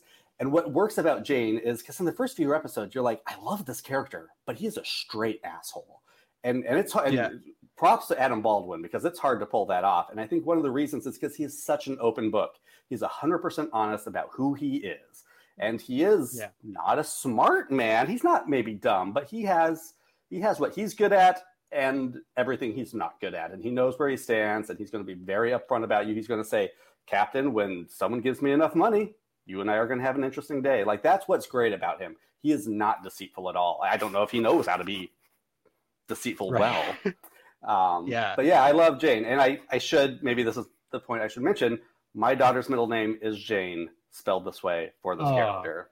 So That's beautiful. that is how big of a Jayne stan I am. dang man, That's you're killing me. very cool. That's two on the show, right? Because Ricky's Yeah. dog is Zoe after Zoe. Oh, and yeah, yeah. Your daughter's middle name is Jayne. That's very cool. Hey, our, I our dig cat's that name big is time. Alan. My BFF's name is Inara. See, that's Zoe cool. just entered the studio, by the way. Ah, hello, oh, Zoe. Zoe. Oh, gotta definitely. And then in, just to, just in that is I was I was thinking Jayne's layers. Jayne is like space Shrek, right? He's got he's like an onion. He's got layers. Rough on the outside, but you start peeling away, and he's he's he's a good guy. Ogres have layers. I'm still so confused about him though because even in this episode, you know, he he was completely honest about how what he did to that guy was totally mean. And Yeah. you shouldn't you shouldn't, you know, think that I'm great because I accidentally gave you money and I pushed this guy out of the freaking ship. but But but in the end, But he it- felt really bad about it. Like so I don't know, but he also still did push the guy out of the ship before the money. Like he It's still funny because Well, you know if the roles were rever- reversed, Jayne would be doing the exact same thing Stitch is doing, if not worse. A hundred percent, a Right. hundred percent. And Stitch might be a better man because he But said he wouldn't thing. have done that. but that's the thing is that's all we have to go Yeah. on is Stitch's Yeah, word. w- if he was, if those and, roles and, were and I'm not saying that right and i'm not saying like that he's lying i'm just saying from the characters of, of the perspective of the characters that we know it, we don't know anything about him other than what he said. Well, sure, but Jayne But didn't even the pretend thing like it the thing about it kylie is that it took it took somebody dying for jayne to go what is wrong with you people? Why are you why are you worshiping me? Why did you build a statue? Like why can't you see what's going Yeah. on? And the messed up part about that is is that kid is the only one that actually understood why the whole revolution worked in the first place. He states it earlier in the bar. He says when the when the mudders stick together, there's too many of us for the magistrate to do anything about. So once you had inspired us, you know, we did this thing. Sure. And it's like the key there is that you don't need Jayne for that. You have the numbers, you have the people, you have the strength. And he just they needed to idealize it, right? So it, it, if Jayne were a good man, right? That's the point where he goes, "Okay, listen, kid, you don't need me. Listen to the first half of your sentence. Go out there and apply it. You're the person. You're the hero of Canton because you know that you guys can organize and be stronger than the magistrate. It's not me. It hasn't anything to do with me." And he could have even told the kid like, "Look, I didn't mean to give you all that money. If I if I could have gotten away with it, I would. But we can keep that on the down low. You know, I mean, like if he were if he were a good man, I think that would be the the time to shut that down and clear everything up. But he didn't. He let it go, and he wanted to indulge a little bit. And it took that kid getting shot for him to go, okay, look, you guys have some idea about me that is not true. And it's not his fault that that idea is incorrect, but it is his responsibility to correct them a little earlier. I I think. agreed. That's just my perspective on it. but a also good man he was a chose bold his choice of ours, conscience yeah. too. I mean, But I, I would like, I, I would like to think that the past four years, Mal has rubbed off on Jayne a little bit. That Yeah. Yes. the man who pushed Stitch out of that car, that hover car, that ship, totally, is, a little, a little different now than he was. Uh, what I also love about about Jayne's arc, not to give anything away though, is that it's not a clean arc, as as we see here. Like we start to see the layers fall Right. away, but he is still not a good man. He's very Yeah, up and down In my character. notes, in my notes, what do I have here? It says, uh, "Not even surprised. Jayne is a dick." Yeah, I keep rooting for Um, him, you know, and maybe that's just the beauty of his character is that he doesn't have a redemption. He's just purely himself, and Mhm. Yeah, I don't know. So when the magistrate figures out what's going on and he gets all mad, right? He's standing by his his fireplace and the guy comes in. Can so we like here's the yes, picture. Ricky. What do you Go got, ahead, Ricky? Can we talk about what a monster that magistrate is? Magistrate, what's his name? Magistrate Oh, Higgins. Higgins. Magistrate did anyone Higgins. did anyone catch the name of where they're at? Higgins uh, Moon. They're- The magistrate has a moon named after him. A whole What a pretentious! Yeah. Uh-huh. Is he the one? I would do Is he that, the one that had the personally, if I son Yeah, yeah. that hung out with Nara? Yeah, he's the one who hired Yeah, he Inara. hired Okay, okay. Inara for his Yeah. kid. So Yeah. that's And one he, of like, the. he wanted to watch his kid lose his virginity to Inara so that he'd become more of a man. because he didn't How believe awful because he wouldn't believe him. Like Right? Because if the kid Right. just came out and was like, "Yeah, we totally had sex," he'd be like, "Yeah, I don't believe you. I, I'm gonna need to We see did it the happen." nasty and the pasty, Yeah. now I'm a man. I, I have on my notes here. Uh, he says, "My son's out there. I pray to God losing his cherry." Dot dot dot. Father of the year, ladies and gentlemen. Yeah, yeah. Right, so- So here's the thing, right? That guy is like, he's spending a lot of thought on this, right? Because the the guy What a comes in. I jerk, don't, though. It feels like the guy is not normally. It feels like the overseer with a Slavic accent is not usually allowed in the house, right? Because he's covered in mud and stuff, and he just walks in and he's like, "Problem in the worker town, sir," and the- he's like, "Yeah, but my son's getting laid. I'm trying to get my son laid," and he's like, um, Did you hear what I said? Or, like, Nothing else matters No. right now except that cherry. So he goes, he goes. Oh, I know how to fix Jayne. Um, Alice in Chains. Anyone? Oh my god. Is that? I'm the man In the in the box. box. Oh, Bow, bow. Was it really just me? Okay. I thought it was- Maybe it wasn't as good of a joke as I thought. See, it I was watching it as Borderlands, It happens and to as me soon a as it lot. happened, I was like, "Oh my God, there's the Oh. guy in the box." I was kind of right.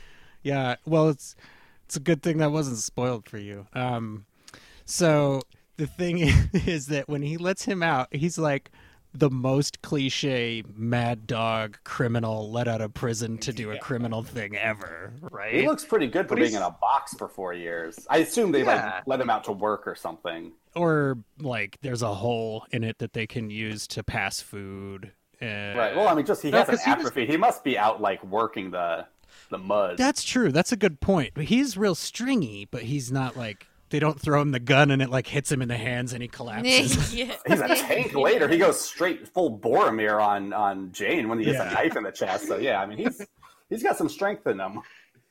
yeah. And he beats And the it's- crap out of the doctor too with like. Oh. ease. Oh, And he gets hit They're in the feeding face him- with a bottle, and he's like, "Oh, That's surprise!" that's right. they're feeding him. They're force feeding him uh, Mudder's milk. Oh That's- yeah, that's gotta okay, be it. okay, yeah. Right? Because it keeps your keeps your strength up and it has. but it also keeps you gotta be what it is. freaking wasted. So the guy's just been Just- drunk he's and just full for pissed four off. years in a box. You got anything better to do in that box? hey, at least he's Yeah. getting drunk in the box, I guess. Yeah. Let's take a moment to just acknowledge how awesome a name Stitch Hessian is. Yeah. It's pretty strong. And he's missing was- an eye to it's- boot, so that's pretty cool. Well, and like, it it makes me. Okay, the wig is a little bad, right? like his his wig is a little bit bad. Uh, the the beard was great. Like the beard, I think was very well done, but the wig just felt a little. I'm gonna feel really bad if it turns out that His that's that guy's hair. actual hair. that's why they hired him. But it looked, it was a little, it was a little. Eh. I love the confrontation between him and Simon. It's Mm. it's that next illustration of here's a class difference, like we were talking about earlier. Oh right? my god! From Like, like the sir. bottom to The the top, bottom. man, Like Yeah. here's the man in Did the anybody box. write down? Did anybody write down what Hessian called Simon? no Uh, Idjit. Panty waist, panty waist. Idjit, yeah. panty waist. waist, Yeah. Idjit. Idjit. boy. Like I wrote down called Idjit because I thought my stepdad was the only person who uses that word. I had a friend in elementary school who would call his sister Idjit, and it got so deep under her skin, it would make her crazy. I didn't even know what Idjit was. I thought it was idiot midget.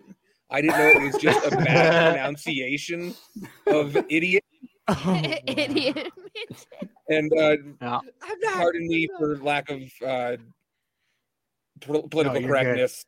Uh, We played Borderlands last night, and they still have that. You know, their their Yeah. characters are named. That So same. uh, that that's just what I thought in elementary school. That was my comprehension of it. Uh, but yeah, idjit. That was my that's my familiarity with the word. Okay, well, mine's with my And stepdad. Simon- It's the only one time, yeah. Stepmom, yeah, she's from Texas and kind of use that word when she'd get like real southern. You know, Ooh. Yeah. you know, when, you, when Well, the, and so when the Southerners has- get real upset and they start saying things that it's like When it's Southerners like get mad, they drop syllables off their words. Yep, yep, and it's just it's just really bad.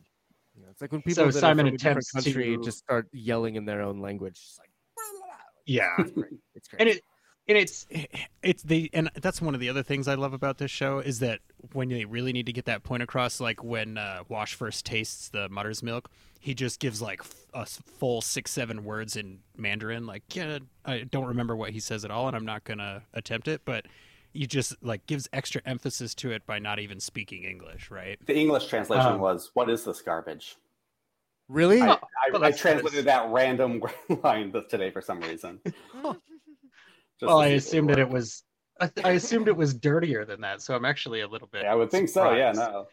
Um, It's just But from Simon immediately It attempts to diffuse this, right? He goes, "Sir, I don't know what you're here trying to do, sir." And he's like, "What the hell did you just Yeah. call Nobody's me?" called me Like, sir. Why? Oh, like, he was pissed. well, and he immediately, yeah, he takes the offense. He's like, "Dude, don't even pretend like you respect me. You don't know who I am. You, sh- there's no reason for you to respect me. Don't act like that." And then he pulls out the biggest switchblade ever made. Is that a switchblade? Yeah, it was a switchblade. That was huge. Mm-hmm. it was very long. yeah. It's like my it's like my knife I have in my purse. You do not have well, he tells anything him like too. that. He's like, he tells him, "You're going to lose an eye for this." And when somebody who's missing an eye tells you you're going to lose an eye, you believe that oh, person. mhm, yeah, they Right? yeah, It they was an eye for an eye moment. I noticed that. I was like, "Wow, Stitch is being poetic here." you know, and I was kind of hoping it- that the doctor would lose an eye to take him down a notch. There's nothing wrong with him besides growing up No, rich and No, privileged. no, I, you're, like, you're right. I just, I, it would have made him look a little more badass. You even sound like Kaylee when you're when you're defending do- Simon, Kylie. yeah, she- it- it's super impressive. Um, Simon doesn't need to be badass. That's that's not his job. Yeah. Yeah, one of my notes actually describes him as a drunk asshole. So Well, He's. I would say that his. He's always obtuse. Ah. Like he just like we talked about. He just can't read a Yeah. room. He's just really bad at reading a room. Well, much like Jayne, he Uh, is much better when he's drunk than when he's sober. I love like he is getting so far with Yeah. with Kaylee when he's drunk, and the very Right. next morning, as soon as he's sober, this just tanks it all. Thing. You're Yeah. an idiot. tanks yeah. it all. She's But like, no, you to your can point, stay." Cameron, there is definitely some poetry coming from Stitch, right? Because Oh yeah. he's thinking to Simon represents the society that has cast Stitch to this box, right? Mm-hmm. Like that is a hundred percent accurate, and that's a great point. So I'm glad that you brought that up.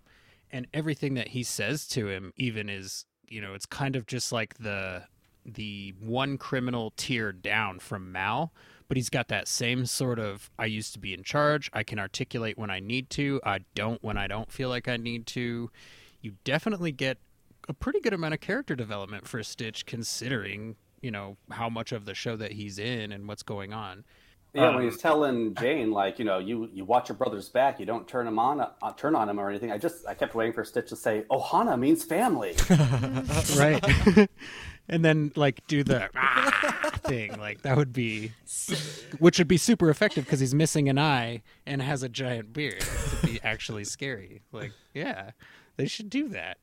Um so what did you guys think? Did you okay josh and kylie in particular did you guys see the um do you think that the kid jumping in front of jayne do you think that was telegraphed? Like did you did you know it was going to happen like way before it happened or the instant before it happened? Or were you like oh that's kind of surprising Um, I guess I didn't really see it coming, but when it did happen, well, no, I didn't. see She it was at surprised. Don't let her Yeah. fool you No, because I- hey, when it happened, she was I like, corrected "Oh." myself. I corrected myself. Okay, so yeah, no, I really didn't see that coming. I was, I, I thought that everybody was going to turn on Jayne after. I he actually thought that admitted. too. I Yeah, thought yeah. that too. So for that reason, that's why I was surprised. So mm. Yeah, I thought Jayne might have gotten like he might have dove out of the way or something, or I know. I, I didn't. I did not see someone jumping to sacrifice. He like does a Neo move and Totally, goes out of totally. the way I of mean, bullet, takes this his is knife. the time period of filmmaking when they did use that a lot. So you know, why not waste all the money on special effects in Firefly for Well- that Yeah. one moment when Jayne goes backwards? And does anybody? I know, was does kind of disappointed know- that Jayne didn't have a plan B there. Like he would have been yeah, shot. he was like, "Well, Yeah, I guess yeah. this is it. I am dying in a place of people that worship me." So I mean, you know, maybe he was pretty I accepting think that of that's it. kind of the point though yeah. That's exactly. I think that's kind of. There's a chance that that was meant to be like in his head. That was meant to be the end of his arc. he's was like, right? "I could die okay, happy right now. the now." only way for me to redeem myself, right? The only way to redeem myself is to be truthful in front of everyone and accept whatever happens because of that. And I will, I'll admit, like when Mal starts sneaking up sideways on Stitch, I was like, "Yeah, get him," because I haven't seen this episode for probably ten years. I was like, "Yeah, Mal's gonna save the day," and then he just puts that shotgun right on Mal's chest, and I was like, "I forgot." Oh, how, yeah. like There are That was on his this bad eye, episode, and that stresses Yeah. me out. yeah, Yeah, that doesn't make like, sense. Okay, so Stitch knows what he's doing. Oh, he's that good. well, Stitch knows what he's doing. He's paying a lot. Of things. That of dude has been drunk He's in a box for got, four uh, years. Yeah. I don't think he's that good. Oh, He's man. got high psychotic twitch level of accuracy you're- on all you're his right. muscle movements. Okay, but hey, uh, he's then they probably jacked him up on like steroids or something. We just didn't see that scene because they take out all the scenes that explain, you know, why people did things. If yeah. Right out. So, Yeah, they just like I just- straight shoot mother's milk into his veins. yeah. There's another great And- little and- Jayne moment here at the at the end too. I like just before that though, where he saves Simon's life, like because Stitch says like his plan is to kill Jayne's friend in front of him, and you see Jayne kind of. There's a moment where gears are turning, and he's like, "I could let that happen." yeah. he, he kind of like cocks his head almost like a gun. He's like, "Nah," and then he he's not with me, and then he intentionally like berates Stitch to get Stitch away from Simon. And it was just a great little moment of, of Jayne's humanity just peeking out through the cracks. And to your point, Cameron, that seems pretty specifically Mal thing. Like that's a tactic that he would have seen Mal use before. Go, keep them talking, keep their eyes on you, while while whatever it needs to go on goes on over here. That feels like something that rubbed. Oh, from this whole Mal. series we have Um, seen that because Jayne, yeah, just- he, he's he's sh- mimicking Mal a lot. Yeah, you guys have touched. I think a he's a little right? more Because self-centered than Mal, though, and that was very, very Right. expressed in this episode. It was shown very well in this episode in the fact that a Jayne stood in front of his own freaking statue to have the speech and like stood in the kind of same pose as the statue as he's giving his speech. To be fair, he was But ordered there by the captain. Yeah. He Yes. was, and he was, and he was but I, I did want to i wanted to point out that this this was a really good arc for jayne um in my notes i said this was a nice old-fashioned duel turned into a severe morality check hmm and it was like jayne to me kind of figured out what he's like his his mistakes you know? He really th- contemplated life and what was going on. To me I, I guess especially at the end of the episode when he's talking to mal about stuff and you know mal mal says every man that had a statue made out of him was one sort of a son of a bitch or another. Those people just need Mhm. something to believe.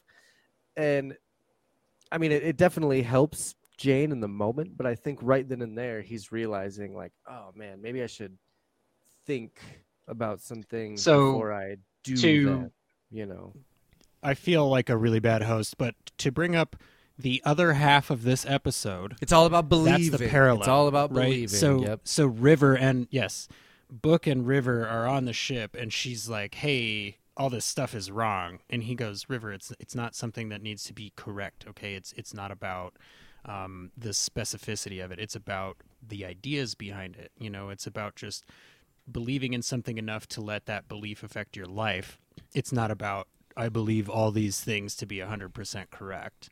And you get those parallels there where she's like, well, maybe I can reconcile that with what I know to be true. And that's what Jayne is trying to do the whole episode. He's like, here's what I think is true. And there's definitely also what I know to be true. And reconciling those two things is going to be really difficult because they think that I'm this hero and I know that I'm not. And it could cost blood to get those two things to line up. Whereas on the ship, we have Book and River trying to get those two things lined up in a little more enjoyable, whimsical, fun way with crazy hair and chasing her around the ship and she's hiding in corners and stuff. And it's not quite the life or death stakes, right? Well, but it there was that very serious moment with Shepard and her when she's tearing apart his Bible. And she's like, "This is broken. It doesn't make sense. Right. It- I gotta fix it. There's there's a, I- eleven of these different things here." And that was the first moment of Shepard being like, Yeah. "The Bible doesn't have to make sense. It's all about faith and what people have and believing in Right. something." And he said, "Faith fixes Yeah. you." And I wonder if that's I wonder if he was actually foreshadowing um, that faith fixing Jayne in a way. Not not necessarily having faith in something to fix you to become better, but ha- so many people having faith in you to become or to be that better person that they believe you are. I, I think that in in a Right. opposite There direction, yeah, faith definite- fixed Jayne in this. I mean, I haven't seen the next episode. I have no idea what happens next. Maybe he just murders the whole crew in the next episode. but to me, Wait, that's I kind you of said you the haven't end of this watched episode. yes. But to me, it just seems like this this episode had had two different meanings of the whole faith thing. Of you know, faith can fix people um, w- with them believing in something and wanting to be better, and faith can also fix people by you know them believing in you to be a better person.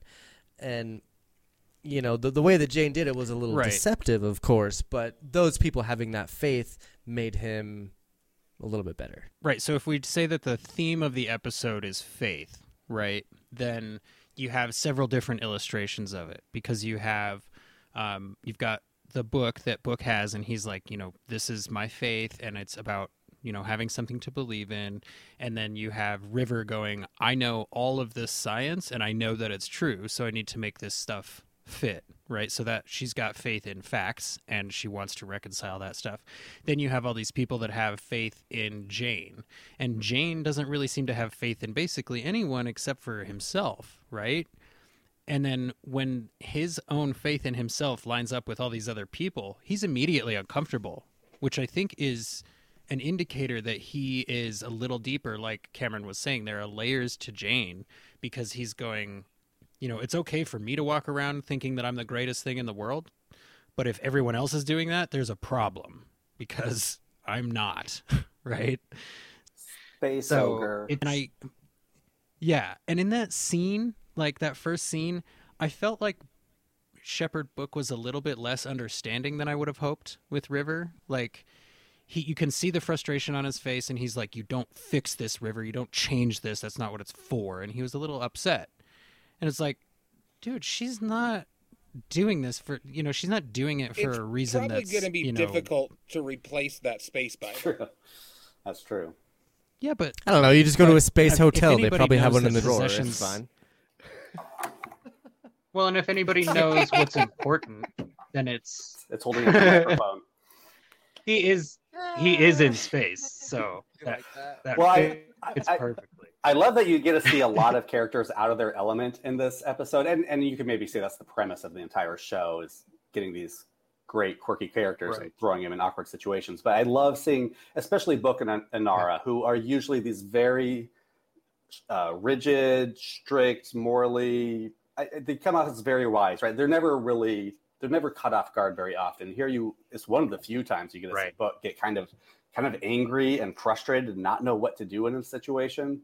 And Inara only has a little one later Yeah. where, where she thinks uh, Hess is Fess is talking about Mal. She's like, Jayne? Jayne Yeah. Cobb? You're talking about Jayne Cobb? Now. Last Same episode. person. Yeah. I want to say, like, totally thought it was Mal the whole time, Yeah. and then she's like, "Wait, what?" yeah. Jayne. Who? Jayne Cobb. Last episode is my favorite Inara episode just because she is so, like, she rarely gets to be the comedic relief. And, like, she is so great in our Mrs. Reynolds. But I, Yeah. I, I, I want to go back to what you guys were talking about and tweak it maybe just a little bit and push it through the whole episode. Because I don't know if it's about faith so much. I think it's about symbols. And, and you know, I mean, maybe that's Mm. just uh, uh, uh, technicality or No, you I know, agree uh, 100%. semantics. But yeah, the, the Bible is a symbol, and you know maybe the stories in it don't really make sense to River, but it's not about that. It's about believing in something. The hero of Canton is a symbol, but Jayne is the reality. And and so I was watching the other subplots and being like, well, how does Inara's fit in? And then she says the word symbol. Your virginity is a symbol to your father, but it doesn't define you. You are not the symbol that he sees. Mhm. And if you really want to really push it through, you could say that Simon's uh, politeness and decorum is a symbol for his feelings for Kaylee. And uh, and so I was he just says yeah. that. He blatantly had said yeah, that. Yeah. Okay. So I mean, the, the writer Ben Edlund, who is the creator of the Tick, uh, basically oh, was definitely yeah, was definitely very cool. Pushing that theme throughout the entire episode. And I, I love the Jayne plot. I have some issues with the subplots, but I, I do absolutely love that he did kind of try to tie them all together in that way. And at one point, after River had torn all of those pages out of Shepherd Book's Yeah. Bible, And that's a she ended up good- returning to him and going, I tore all this paper out of your symbol, but now it's just paper. Damn and it, Ricky, doesn't that make was my sense quote. anymore. Yeah, no. yeah. You, Yeah, I no. didn't I didn't get it quite right. Very fine, well but done. Yeah, that Ricky. that's quote is so good because No, that that's- Jayne. Like I have this your symbol, but it turned into Jayne. The statue just turned into Jayne Cobb. Mhm. Um, what what else was I going to say about that? I'm sorry, just real quick. I don't know. It'll come back to me. Fired. You're fired. I know. I know. But you're right, Ricky. He she she specifically calls it a symbol because he explains to her it's you know it's a symbolic thing and you you have it for this reason, and then you immediately get that River respects that. Like she may not agree with it or fully you know get what he's saying, but she 100% respects it. She at least You know, respects she him. wants to you know, I still, I still yeah, think she, that she showed to care. she she had mentioned previously i don't know if it was the last episode or the one before that that she um understands what's happening but then she like you know gets confused sometimes so i think that we're still seeing her being cognitive and then being confused again so but this time though i think she was cognitive when she's ripping the the pages out that was her clarity right then there freaked out and then when- when she was like they just turned to paper that was her being confused i think again Well, I think Shepard Einstein kind of Yeah. freaked her out too, and Well, threw her yeah, off and the right, edge. so- yeah.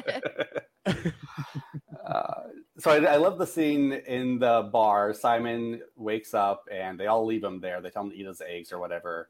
Uh, Yeah. First, he, he asks for a menu, and I, I just love ADR lines. Like, you know, that they thought of that, oh, what? What's line later in post and threw it in there. I love that. Uh, Mhm. And speaking of menu items, a little game we like to play on Green Shirt sometimes is sometimes we'll we'll have a little quiz for everyone that we can kind of uh, tie in with the episode somewhat. And Jesse allowed me to bring one on for you guys.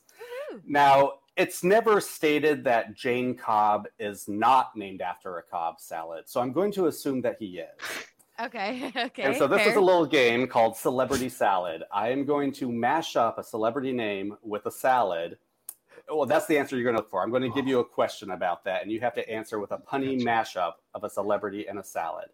So if I were to say, So- for example, okay. this bowl of chopped greens, chicken, avocado, egg, and blue cheese is the hero of Canton, you would say Jayne Cobb. Jayne Cobb Jayne salad. Cobb. Yeah, Jayne okay. Cobb salad. Okay. Yes, yes. okay. That's going to get a little trickier Okay. than that, but that's the basic. right. Okay. Gotcha. Gotcha. Okay. All right. So you can you guys can either work together or just shout out whatever. Is whatever. this all Firefly themed or just random? No, no, celebrity? yeah, It's- no. It's celebrity. Okay, It's random okay. celebrity.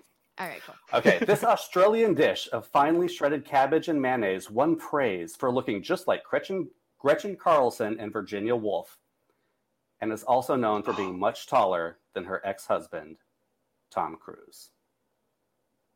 Um, Shredded cabbage and mayonnaise. I got Okay. coleslaw. uh, I'm trying to. No, no, no, I think And who was married to Tom Cruise? Nicole Y- Kid yeah, it's Slaw? gotta be Ni- Nicole Slaw. Nicole Yes. Slaw Uh, Kidman. uh, Nicole Slaw Kidman. Yeah, okay. Yeah. Thank you. All right. Nicole Slaw. team effort. Kidman Team effort. Salad. It's gonna be. In case you can't tell, the going, Green guys. Shirt podcast is much smarter than our podcast. Go ahead. Well, it like should be. It's a Star Trek podcast. It's intellectual. Hundred percent agree. Both Woody ahead, Allen and Wes Anderson love this retro salad of fruit, shredded carrots, and gelatin, which has jiggled its way to an Oscar in Prizzi's honor and is perhaps best known for her portrayal of Morticia Addams. Hmm, what was her name? What are the What are the ingredients? Uh, uh, fr- uh, fruit, shredded carrots, and gelatin, and jiggled its way. You always have room for this one Ah, for Morticia Addams. uh, Oh, I don't know. That's and no one knows her name. Oh, and oh. angelic Angelo mold. Wait, oh, so close. I'm, s- Anjelica I'm so close. I, Huston. Anjelica Huston. Yes. okay. Okay. Jello okay. cup. Angela. I could. I was like I love that. Angelo, Angelo, and I couldn't get the second. Ah, Cameron, you Don't are so get good at this. I'm sorry. Uh, Yeah, I, good no, lord, no, man. I You outsourced gotta this. dumb this Facebook down a little bit for These us are Star good. Wars These fans over here. All right.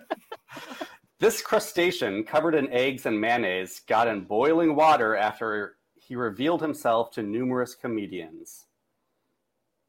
Hmm. Exposed himself, I should say. Oh, um, Yes, yes, I got this. I got it. I got the. I have the guy. And what are the ingredients again? Mayonnaise and eggs. Crustacean covered in mayonnaise and eggs. Louis C. It's a, it's a little. I don't know. Do you know the salad? Uh, it's not. Uh, Oh, it's- Niqua. Crab Louis C.K. Crab Oh. Louis. Crab Louis. Car- Crab Louis. Ah, also, we See, don't eat a I- lot of salads over here. We're more of like a steak and eggs. Niqua kinda would be salmon, so that's why I. Was I have- like, oh.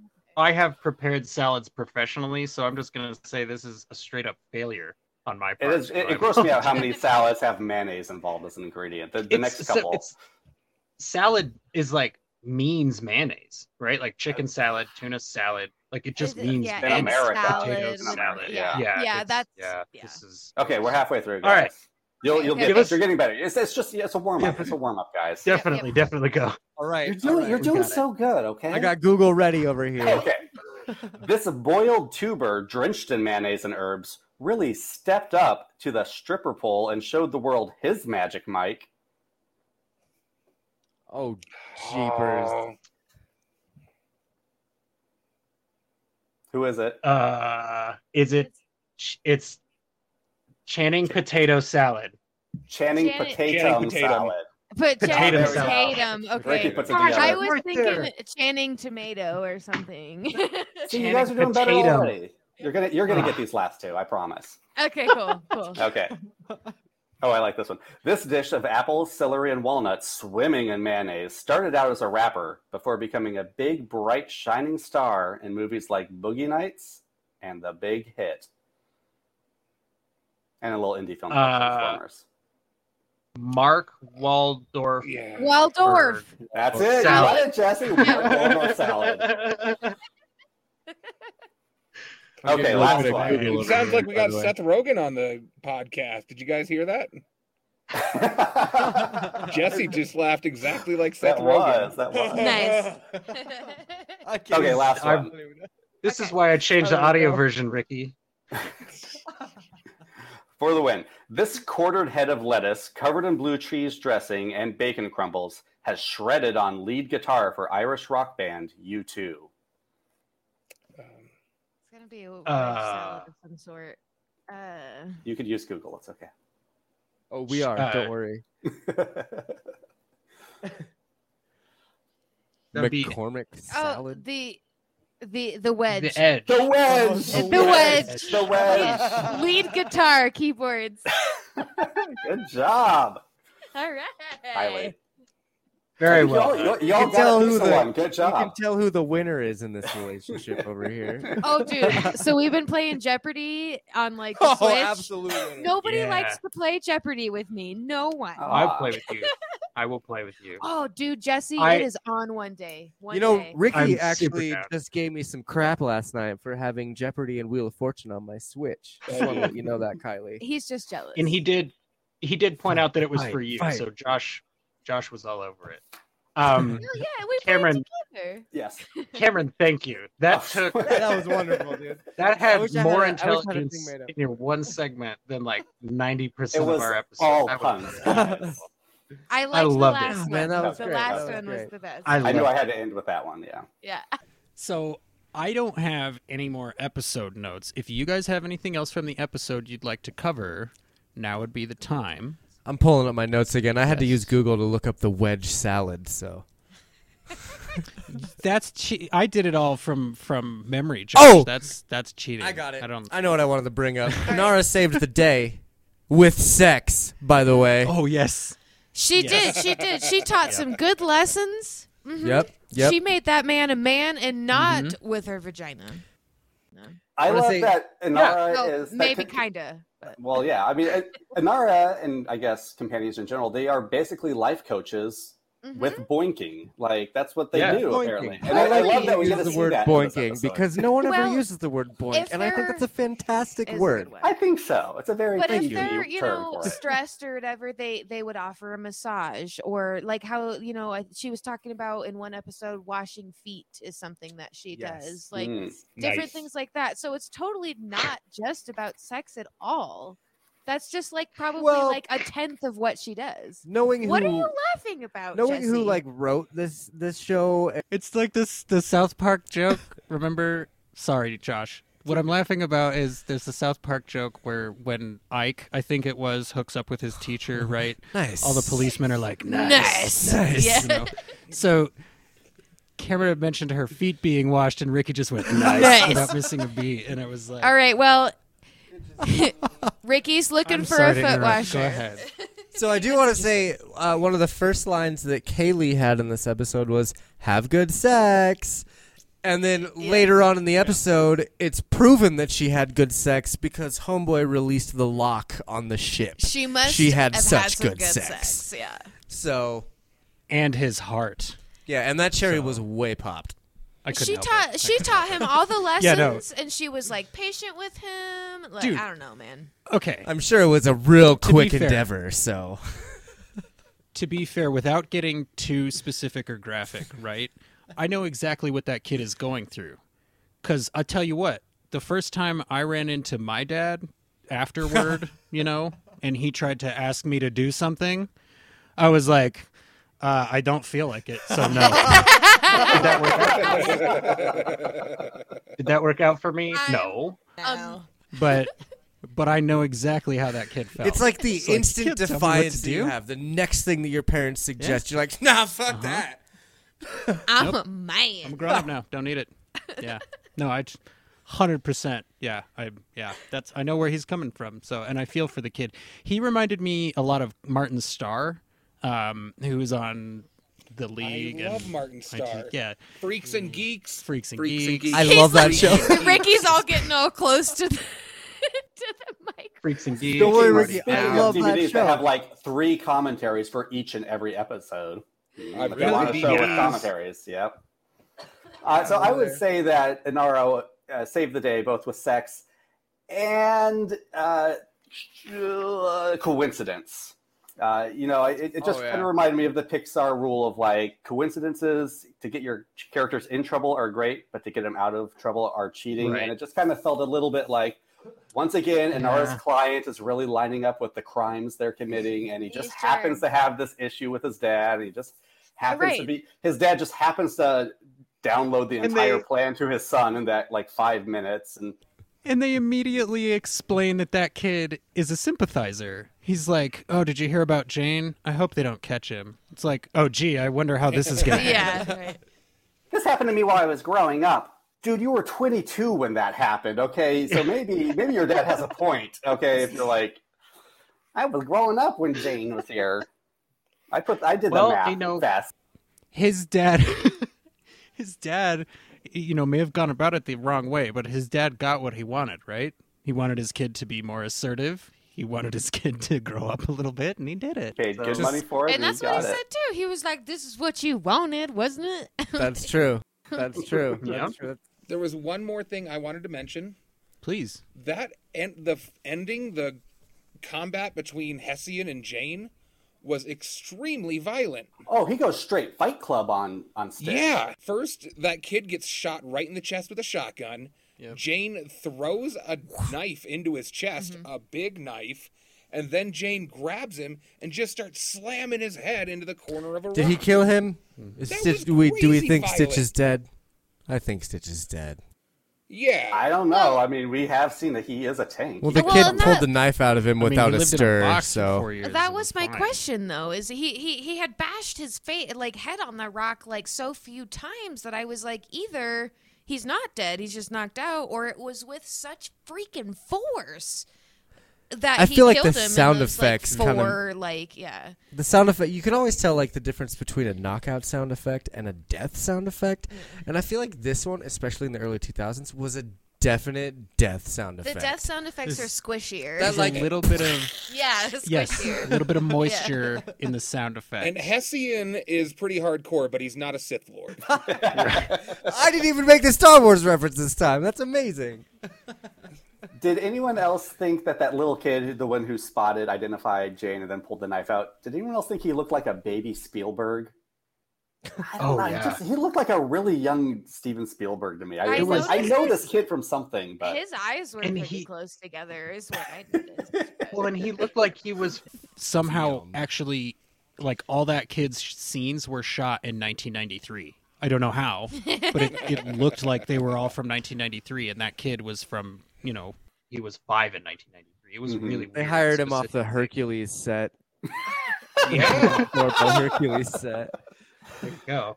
uh, Um, so unless you guys have any other notes for this episode, I'm sorry. I think I have just two more. Um, I just I I, I, I kind of like the fact that Jayne's hands are literally covered in blood when he walks back on the ship. Mhm. I, and Yeah. like I mean, the director obviously had him hold his hands out so you could see that. yeah. I love that Right. Kylie's Metaphorical. Kaylee's, I wrote Kylie. Kaylee. Kaylee's crush on Simon is the worst kept secret on the ship. I love that everyone knows what's going on here, even the captain, Yep. and he's like helping Oh, her. from he's, he's being her beginning. wingman. What did Oh, she yeah. say? Oh, she says she says things are going well, Captain, and he's like, okay, well, cool, we're gonna do this. And she's like, no, things are going Yeah. well, Captain. Wank.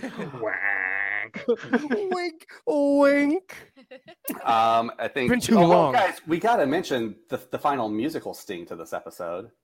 That we, we get the refrain from the hero of Canton, all morose and sad like at the very end. Oh yeah. Yeah, That was Yeah. good. it's was it's good. very um a perfect circles cover of Imagine. It was very just Mhm. like, Oh, yeah, oh, this yeah. is this is hurtful and That's a good dour, but I like Yeah. it. Like, uh, for sure. um, but yeah, I just, I I definitely feel you there. Um, so if you ever I am so sorry. I have two. to- I have two more. Oh, no, no, I'm I'm getting to it. A hu- Okay. hundred percent, I'm getting to it. I was gonna say if you if if you have watched us before, you know that this is going a little bit long. You, normally we cut off right around 90, 90 minutes, but there's no rule about that. So if you guys are here for the long haul, let's keep powering through because I'm ready to go. Cameron. I'm gonna make ahead. these quick. I'm going to make them so quick.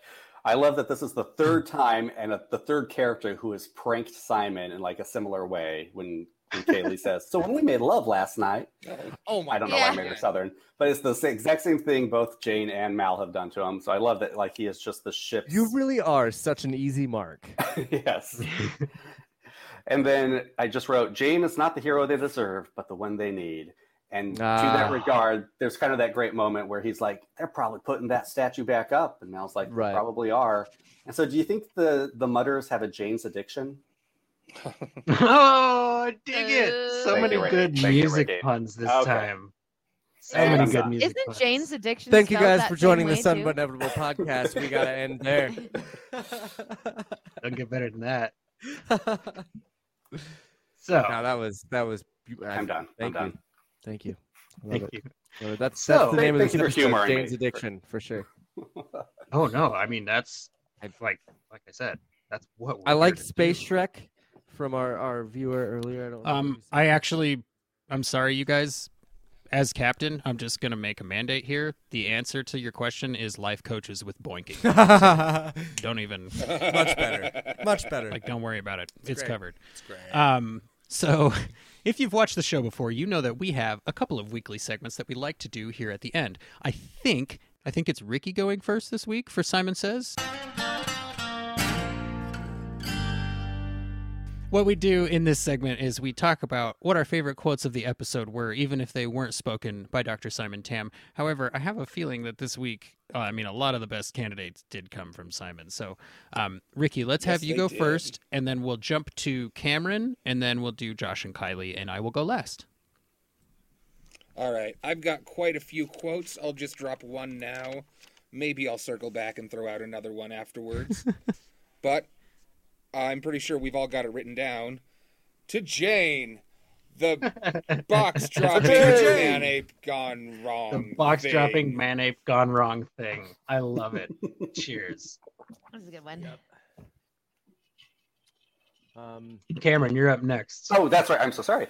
Uh, yeah, I'm gonna No, no, I'm gonna good. stick with River's line of I tore these out of your symbol and they turned into paper because it is such like a funny River like taking everything so literal line, but it's also the heart of the entire episode. And I remembered what I was Yeah. going to say earlier is that I do I love that like this episode is about Jayne, but it's in this subplot, like the very first scene between her and and Book, where they actually just spell out the theme about symbols and things not having to make sense and people believing in something. So I, I just thought that was a, a very well crafted line. And to have that line come from a character that sometimes speak nonsense is like it adds that layer of poignancy to it. I think that's that's a that's a really good point, Cam. So Josh and Kylie, what are your selections for Simon Says this week? So my original one was already said in the episode. Um, it was when Inara was talking about, you know, the virginity doesn't make you a man kind of thing. Um, but another one that we have written down here uh, that I did like was when River's hiding and Zoe and Book are trying to coax her out, and she's like, "It's a, you know, it's a, everything's all right." Like, and uh, she says something like that hair will still there, be there waiting. And I thought that was kind of funny. Like, I mean, the hair was wild, but the fact that it just like freaked her out so much. is- Shepard Einstein. It I mean, but uh, when he also said that was a her. symbol too of something in his religion. I don't know, yeah. but anywho, um, with that one, I also like that Zoe was just going yeah, yeah, put it yeah. away. way. Right. Like, I don't care what it means to you. It's It's scary. fine. It's weird. Yeah. Put it away. Yeah. Uh, mine, man, I really liked the. Who is this diabolical mastermind in disguise? As they were talking about the doctor, because it was a complete like, this guy's a freaking idiot. He has no idea how to do Yeah, this. yeah. Yeah, that was Wash. I was like, where did Simon go? yeah. He's doing so great. Yes. Yes. Yeah, that would that would have been mine. Awesome. I I wrote down a lot of Or the lines, entire um, Jayne song would have been my my Yeah. quote. Right. Fair. Yeah. I should just read all that. Ready? that You guys ready? I'm really gonna stuck out to me. No, don't do it. Don't do it. It's the one that stuck out to me um, when they're looking at the statue, right? And Jayne's like, "Come on, let's. Can we just? Can we please just leave? I don't want to be here. I don't know what's going on. Let's just leave." Mal says, "No, no, this here's a spectacle might warrant a moment of consideration. it's like you're dragging out every moment of Yeah. this, even when you're describing They love it. the moment itself. Like I love how much they're all reveling in this weird, strange, uncomfortable thing that Jayne is going through. It just that that line I really loved, and then um, when that little baby Steven Spielberg is staring at him, he goes, "Shake your head, boy, your eyes are stuck." Yeah, And yeah. the kid like freaks out and runs away. But then apparently goes and grabs the town. Like guys, guys, it's Jayne. Is he a dick? Yeah, he's totally a dick. He's down in the bar. yeah. he was like super rude, but let's go. that kid that kid either has a ton of authority or like a lot of or like his dad does Right. like how did he rouse the whole Yeah. town in eight minutes He's got a, he's got a bell out Jayne there. bell. They have a chain alarm. Yeah. Jayne. It's the Jayne Bell. Yeah. Yeah. oh man. And they and they rehearse it every the first Wednesday of the month. They rehearse the Jayne alarm to make sure everyone's at the same spot at the same time together.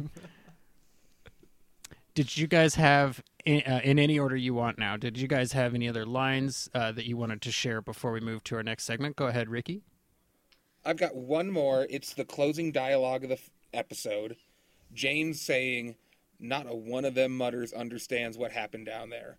They're probably sticking that statue back up right now. Mal responds, It's not about you, Jayne. It's about what they need.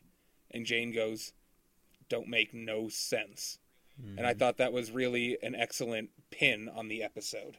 Mm-hmm. yeah and for his understanding of faith in general right like Mhm. he's like he's like no like i believe in what i can see and do and i have faith in me still you know despite this this formative experience like he's learned some lessons but it doesn't re- you don't really get the picture that jayne is like now suddenly super considerate or like metaphysical or something right like he's just like oh that was a different way to consider things Yeah, I don't have anything else other than that though. I think we I covered think all so. of them. cool cameron did you have any I okay. I mm, let me just run back, run it back really quick because Kylie and I found this really funny. That when they drove the ATV Oh my God. into the town, and I forgot to bring this back up. I'm sorry, No, guys. this I'm is just a reading good through the one. notes, but but when they're driving the ATV through the town and they stop with Jayne and they're like, "Oh no, you go do your thing. We're gonna go do and they this pick job." up Mal and Zoe, right? They hop on the back. yeah, they drive off for like three seconds to their destination. Right, right. It's like it's like fucking thirty feet that they go, and they're like, "Oh, we're here. Let's jump."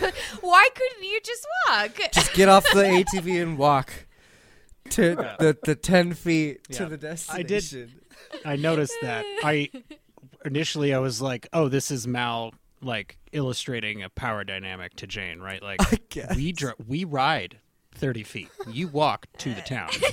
And then the other thing I thought was it probably was actually just poor editing. I, that's what I Like, was they thinking. Oh, It's like totally a mistake on accident. Put more shots between those two shots. and, like, yeah, Because I- it was just them figured driving something off and then them driving yeah. up to the building. and then they just whatever. arrived. we're here. yeah. I I definitely know what you're talking about because I had that moment too where I was like, oh, that was a little short of a jaunt. Uh, That, that was the ADHD in us coming out there. Sorry. The other thing about this episode, I mean, it's ton of fun. Everybody loves Jaynestown. Everybody loves the song, right? But this episode, like, you have to squint when you watch it because it's just so shiny. How shiny is it? This episode is so shiny. I I wanted to give it like I wanted to give it a really really high score, but I think I, I think I have to. Like I, I was thinking like I can't give it a 10, I can't give it a 9.5, you know, this that and the other thing and then I was thinking about why why would I not give those scores and I landed still pretty high. I landed at a 9. I'm going to give this episode 9 out of 10 because I just that's that's kind of what I I feel about it. Now, here's the thing. We do an out of 10 scale, right? But we don't have like what is it? It's 9 out of 10 what? It's 9 out of 10 shinies, 9 out of 10 stars. But Cameron, on the Green Shirt podcast, you guys come up with a new scale every week. We're going to rate this episode out of 10, you know, just for example, war, warp core breaches or, you know, transporter accidents, that kind of thing. Something So, specific from the if episode. you could, I would love for you, yeah, something that we Mhm. could. What do you think is something we could rate this episode out of this week? Sure. I mean, there's a few options. I think I think we need to rate this one out of ten, or you know, one through ten. How many Mudder's milks would you drink to watch this episode again? How many glasses of Mudder's milk do you rate this? Ah, I, Dang, I can well, one's that. gonna get So you. I would be dead on the floor because I ranked it a nine. Yeah, so nine out of ten Mudder's Milk mugs for me puts me dead on the floor with alcohol poisoning. But I had so much fun with this episode that I think that that, that definitely has to be my ranking. So, Cameron, as our guest, how many Mudder milk Mudder's Milks would you drink? I've I've been going back and forth on this, guys. It's it's tough because like a week episode of Firefly is a pretty good episode of almost any other show, right? Um, and and and obviously this is one of my favorite episodes because it is all about Jayne, and I love the Jayne plotline so much. But uh, I don't love the Inara subplot just because I think do think it relies a little too much on coincidence at the end, and I don't love the River Book subplot because it, it doesn't really go anywhere. Like I think there could have been something great with those two characters debating religion, and then it feels like there's a deleted scene maybe that they cut out for time. So I'm going to go with 7.5 on this one. I'm going to get there's there are perfect episodes of Firefly, and if I can pick out even a couple problems, then I'm, I'm going to have to drop it down. 7.5 Mudders Milks. I'm going to pass out halfway through that. I'm digging it. Uh, Josh and Kylie, let's have you go next. Um, I'm gonna go ahead and say a good eight Mudder's Milks. Um, I like to rate just like strictly on emotion, I guess, because that's how I run my life. Um, and it's basically I just thinking back on the emotions that I felt through this episode. You know, um, I laughed, I cried, but no, uh, it was funny. It was, um, you know, I, I, I liked the element of uh, Inara, even though there was the convenient plot points and stuff like that. It was still kind of cool because at first I was very, very wary watching the show about, oh, well, I thought Inara was going to be this super cool character and she's just a whore. But no, that's clearly not the case. She's not just a whore. She's very intelligent and she clearly helps Mm-hmm. A young men. and- Right, right. Yeah, young men along their way though. But it, again, it's uh, you know the sex part is like you know ten percent of her job. She's doing all these other things like Right, very small. um, and I think Josh and I were talking about. I don't think that we talked about it on the podcast. It was a private thing, but like, wouldn't you imagine that there's a lot of men out there that would need her to hold them and like mother them and like all these different kinds of Yeah. not fetishes but needs that people have that she can give. It's not just about sex. Right. So it was kind of cool to see another episode. and it's definitely hinted. Uh, sure. Um, so it was cool to see another episode of her, just another, you know, just kind of seeing more about what she's about and stuff. I 100% agree. She I, I do love that part of her plot that you get to see more of what her job entails. That was that was fun. The convenience, though, I always, I always call that out, like, oh, convenience, like you know. So I get it, but uh, um, again, I would say it was good at eight. I, I thought it, I laughed a lot. Um, thought it was poignant and intelligent, and I'm gonna go with that. I am gonna give this an eight point five. Uh, I mean, I don't know why. I don't know. I just, I really, I had a really good time in this episode. Um, and I can't remember who told me to not.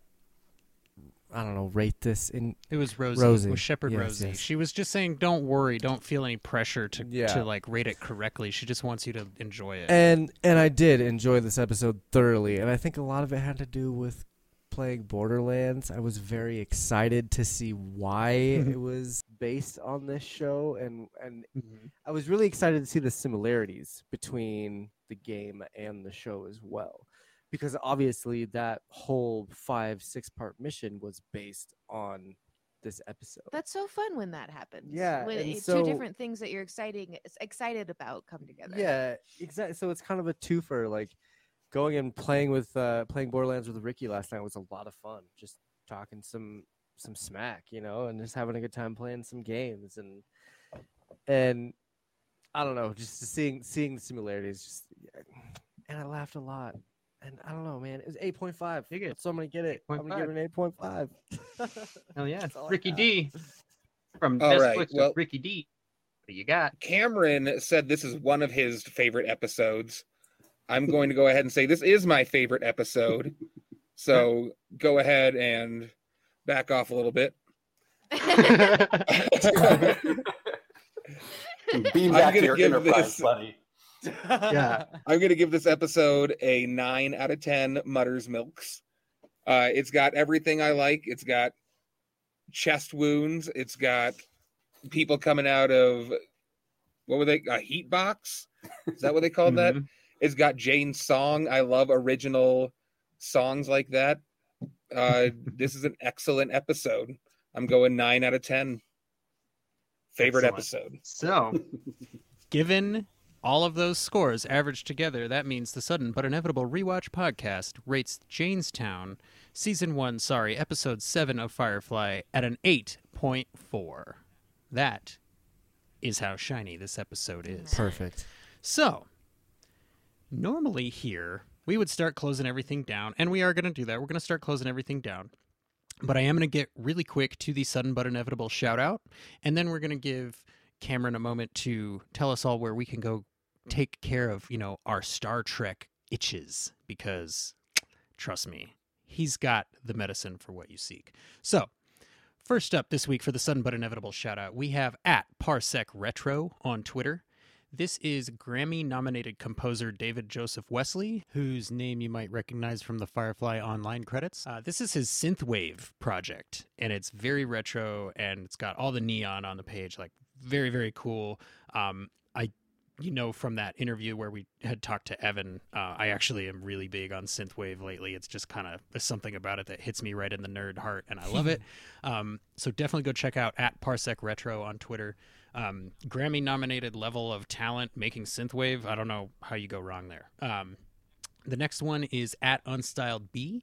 Uh, this is actually another podcaster. She is uh, the host, one of the hosts of a podcast called Next on Stage One, which is stories of the adult entertainment industry. Uh, a local Denver podcast, actually, which is very cool. Nice. They, uh, I don't actually, there was some sort of a pod lift, uh, you know, Denver local podcaster reach out thing on Twitter and uh, I couldn't help myself because we've been getting so much love from the community that it's like, okay, it's time for us to start giving some of that love back. Now that we, you know, we did break 100 followers, by the way. Thank you. We were talking about that last week. We broke 100 followers on Twitter, so now I feel like we have a little bit of weight we can swing to the other podcasters, and you know, we can help people that have been helping us, and it feels really good. So definitely check out Next on Stage One. You can follow them at UnstyledB on Twitter.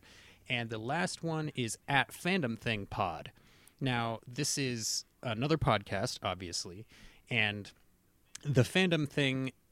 It's it's a fandom thing is the name of the show, and you can join them each week to discuss all things fandom and pop culture from the female perspective. They have new web- episodes every Wednesdays and Fridays, and you can check out some pretty cool trivia contests that they run on Twitter. Um, I will leave it at that. That's not true. I'm going to tell you, I won one of their trivia Twitter contests. So that was really cool. And uh, so shout out to at Fandom Thing Pod. And you can find all of these links in the show notes as always. Um, so that's going to be it for the sudden but inevitable shout out this week. Um, of course, I, I am going to start just by saying Cameron Harrison of the Green Shirt, thank you so much for coming and joining us. This this is just like this has been so much fun for me. You know, even before you got here, I've been having a ton of fun talking about Firefly with these people. And What do you I mean, these podcast, people? I was like, if we can, these people that I have known and loved for a long time. That's why we're having fun. when I heard your podcast, I was like, if he will come, I cannot wait to have him on our show. I think you fit really great with our dynamic. You guys have a very similar energy. You can tell that you all really know each other and love each other and are actual friends. You know, like you're doing this show because you're passionate, not because you're like, we got to get in some of that Star Trek podcast money. You're doing it because you No. care about Star Trek, you know? so it's it's just I I, I really want to thank you one more time before anything. And bye, Callie. Have an excellent day at work. Thank you for watching. Sorry that we're going long. Thank you so much. Um, I just want to say before you you jump in, you know, and and let us know where we can find Green Shirt, where can we find you, all that stuff. I just want to say thank you on behalf of all of us because we have had a blast and you have been an amazing guest. So thank you. Well, Thank you. You've been an amazing uh, host, pod, podcast host. This has been super fun. I am now addicted to guesting on other people's podcasts. I'm going to have to go out there and just tell everyone to invite me on. No, this has been a lot of fun. Thank you so much. It made my day when you uh, offered that. Uh, and we, we are looking forward to having you on Green Shirt here in a few weeks, I think. So, uh, well, you'll be recording in a few weeks, and we're a few behind. So, probably a month or two, uh, your episode will drop. But yes, It's if you want yeah, to if, if you want to find out more, you can follow us on Twitter at greenshirt87. Facebook is facebook.com slash greenshirt podcast. Uh, I don't do our Instagram. And I don't, do you know my Instagram, Jesse? I don't, I don't do the Instagram for Uh, show. It's, it's, I think it's, Green Shirt at, Podcast. I think it's at Green Shirt Podcast. Yeah, I believe think it's it at. Green Shirt Podcast. I was not yeah. prepared for this. Thank I'm- you. I'm- No, you're good. I'm pretty sure that's what it is. Yeah. So you can find us all those places. That would be great. Uh, can I shout out like one other thing? Is another thing I've been working on Definitely, is a feature length puppet horror film that I helped uh, produce and my buddy Jesse Blanchard make. It's it really it's something really special. It showed at a few festivals and has gotten a lot of buzz. It's you can check out some reviews on on Rotten Tomatoes. It's looking for distribution. If you want to see the trailer, go to puppetcore.com. It'll blow your mind. It's uh it's cool. And then just you know just try to get really word will. out so so someone will pick up pick it up and distribute it. Could you say the name of that It show? really that movie is. one more Oh uh, yeah, I am absolutely. I'll I'll say it for one time because that would be the smart thing to do. It is Frank and Zed. It's about a Frankenstein monster and a zombie who have a symbiotic relationship and must uh, fight their way through an orgy of blood. So so check that out. and it's puppets. That sounds amazing. And it, it's all puppets. It's the first all puppet Yeah. feature length film since Meet the Feebles, I believe. I'm so excited. All right. I don't know about you guys, but that's like the coolest thing ever. We just have a guy Yeah. who makes puppet horror on our podcast to talk about Firefly, and we're gonna have Star Trek crossover. There's, ah, this has been Yeah, man. so much I, fun, uh, you guys. I would Okay. like to, you know, if you ever want a guest that's a Star Wars fan that's also watched a lot of Next Generation, hit me up, man. I'm down. Josh, I'll hit you. I've been wanting to wait for the live podcast to say that, you know, Jesse and I have been talking a lot about Star Trek. He is excited to share his Star Trek love with me. And though I love all franchises, Gun to Head, Sophie's Choice, Josh, I'm more of a Star Wars guy. My man. Cut him. Cut him from I, the and stream. with that, Make with that, I do want to picture give you. Uh, Uh, Jesse, where, where's going? What's going on, Jesse? What? I, I, I do want to give you one of the uh, Ferengi rules of acquisition on your way out here. Rule number 192: Never cheat a Klingon unless you're sure you can get away with it. Smart. Uh huh. It's a hundred. who's, and that's- who's the here's the Klingon thing, and who's though. the Ferengi in this metaphor? Right. Probably I was gonna Jesse's the say Klingon, you're the hundred Ferengi. percent. eh, we'll we'll work on it all. so, you guys, um, as always, I just want to say thank you again. the The love that we get on social media all week is is just it fills my heart to a capacity I didn't know that it had. Um, so thank you guys. Thank you, Shepherd Susie, Rosie, Glitter Rock, um, all the shepherds. You guys are always in the show notes. Everybody from the Sudden But Inevitable shout out. Thank you guys so much.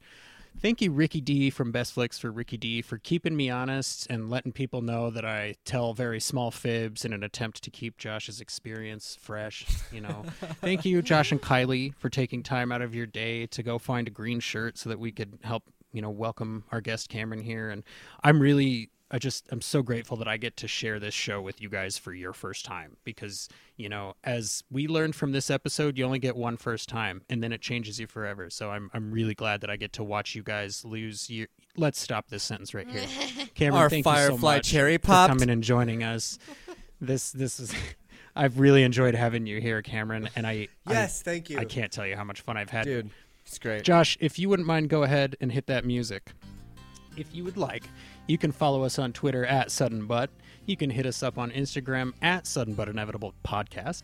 You can follow us at facebook.com slash Twist My Arm Podcast to join us every Friday. And if you want to get everything all in one place, go to twistmyarmpodcast.com slash SBI. So, once again, I have been Jesse. This has been our guest, Cameron Harrison. This is Ricky. I'm Josh. And Kylie. Josh. Take us out of the world. Bye, guys.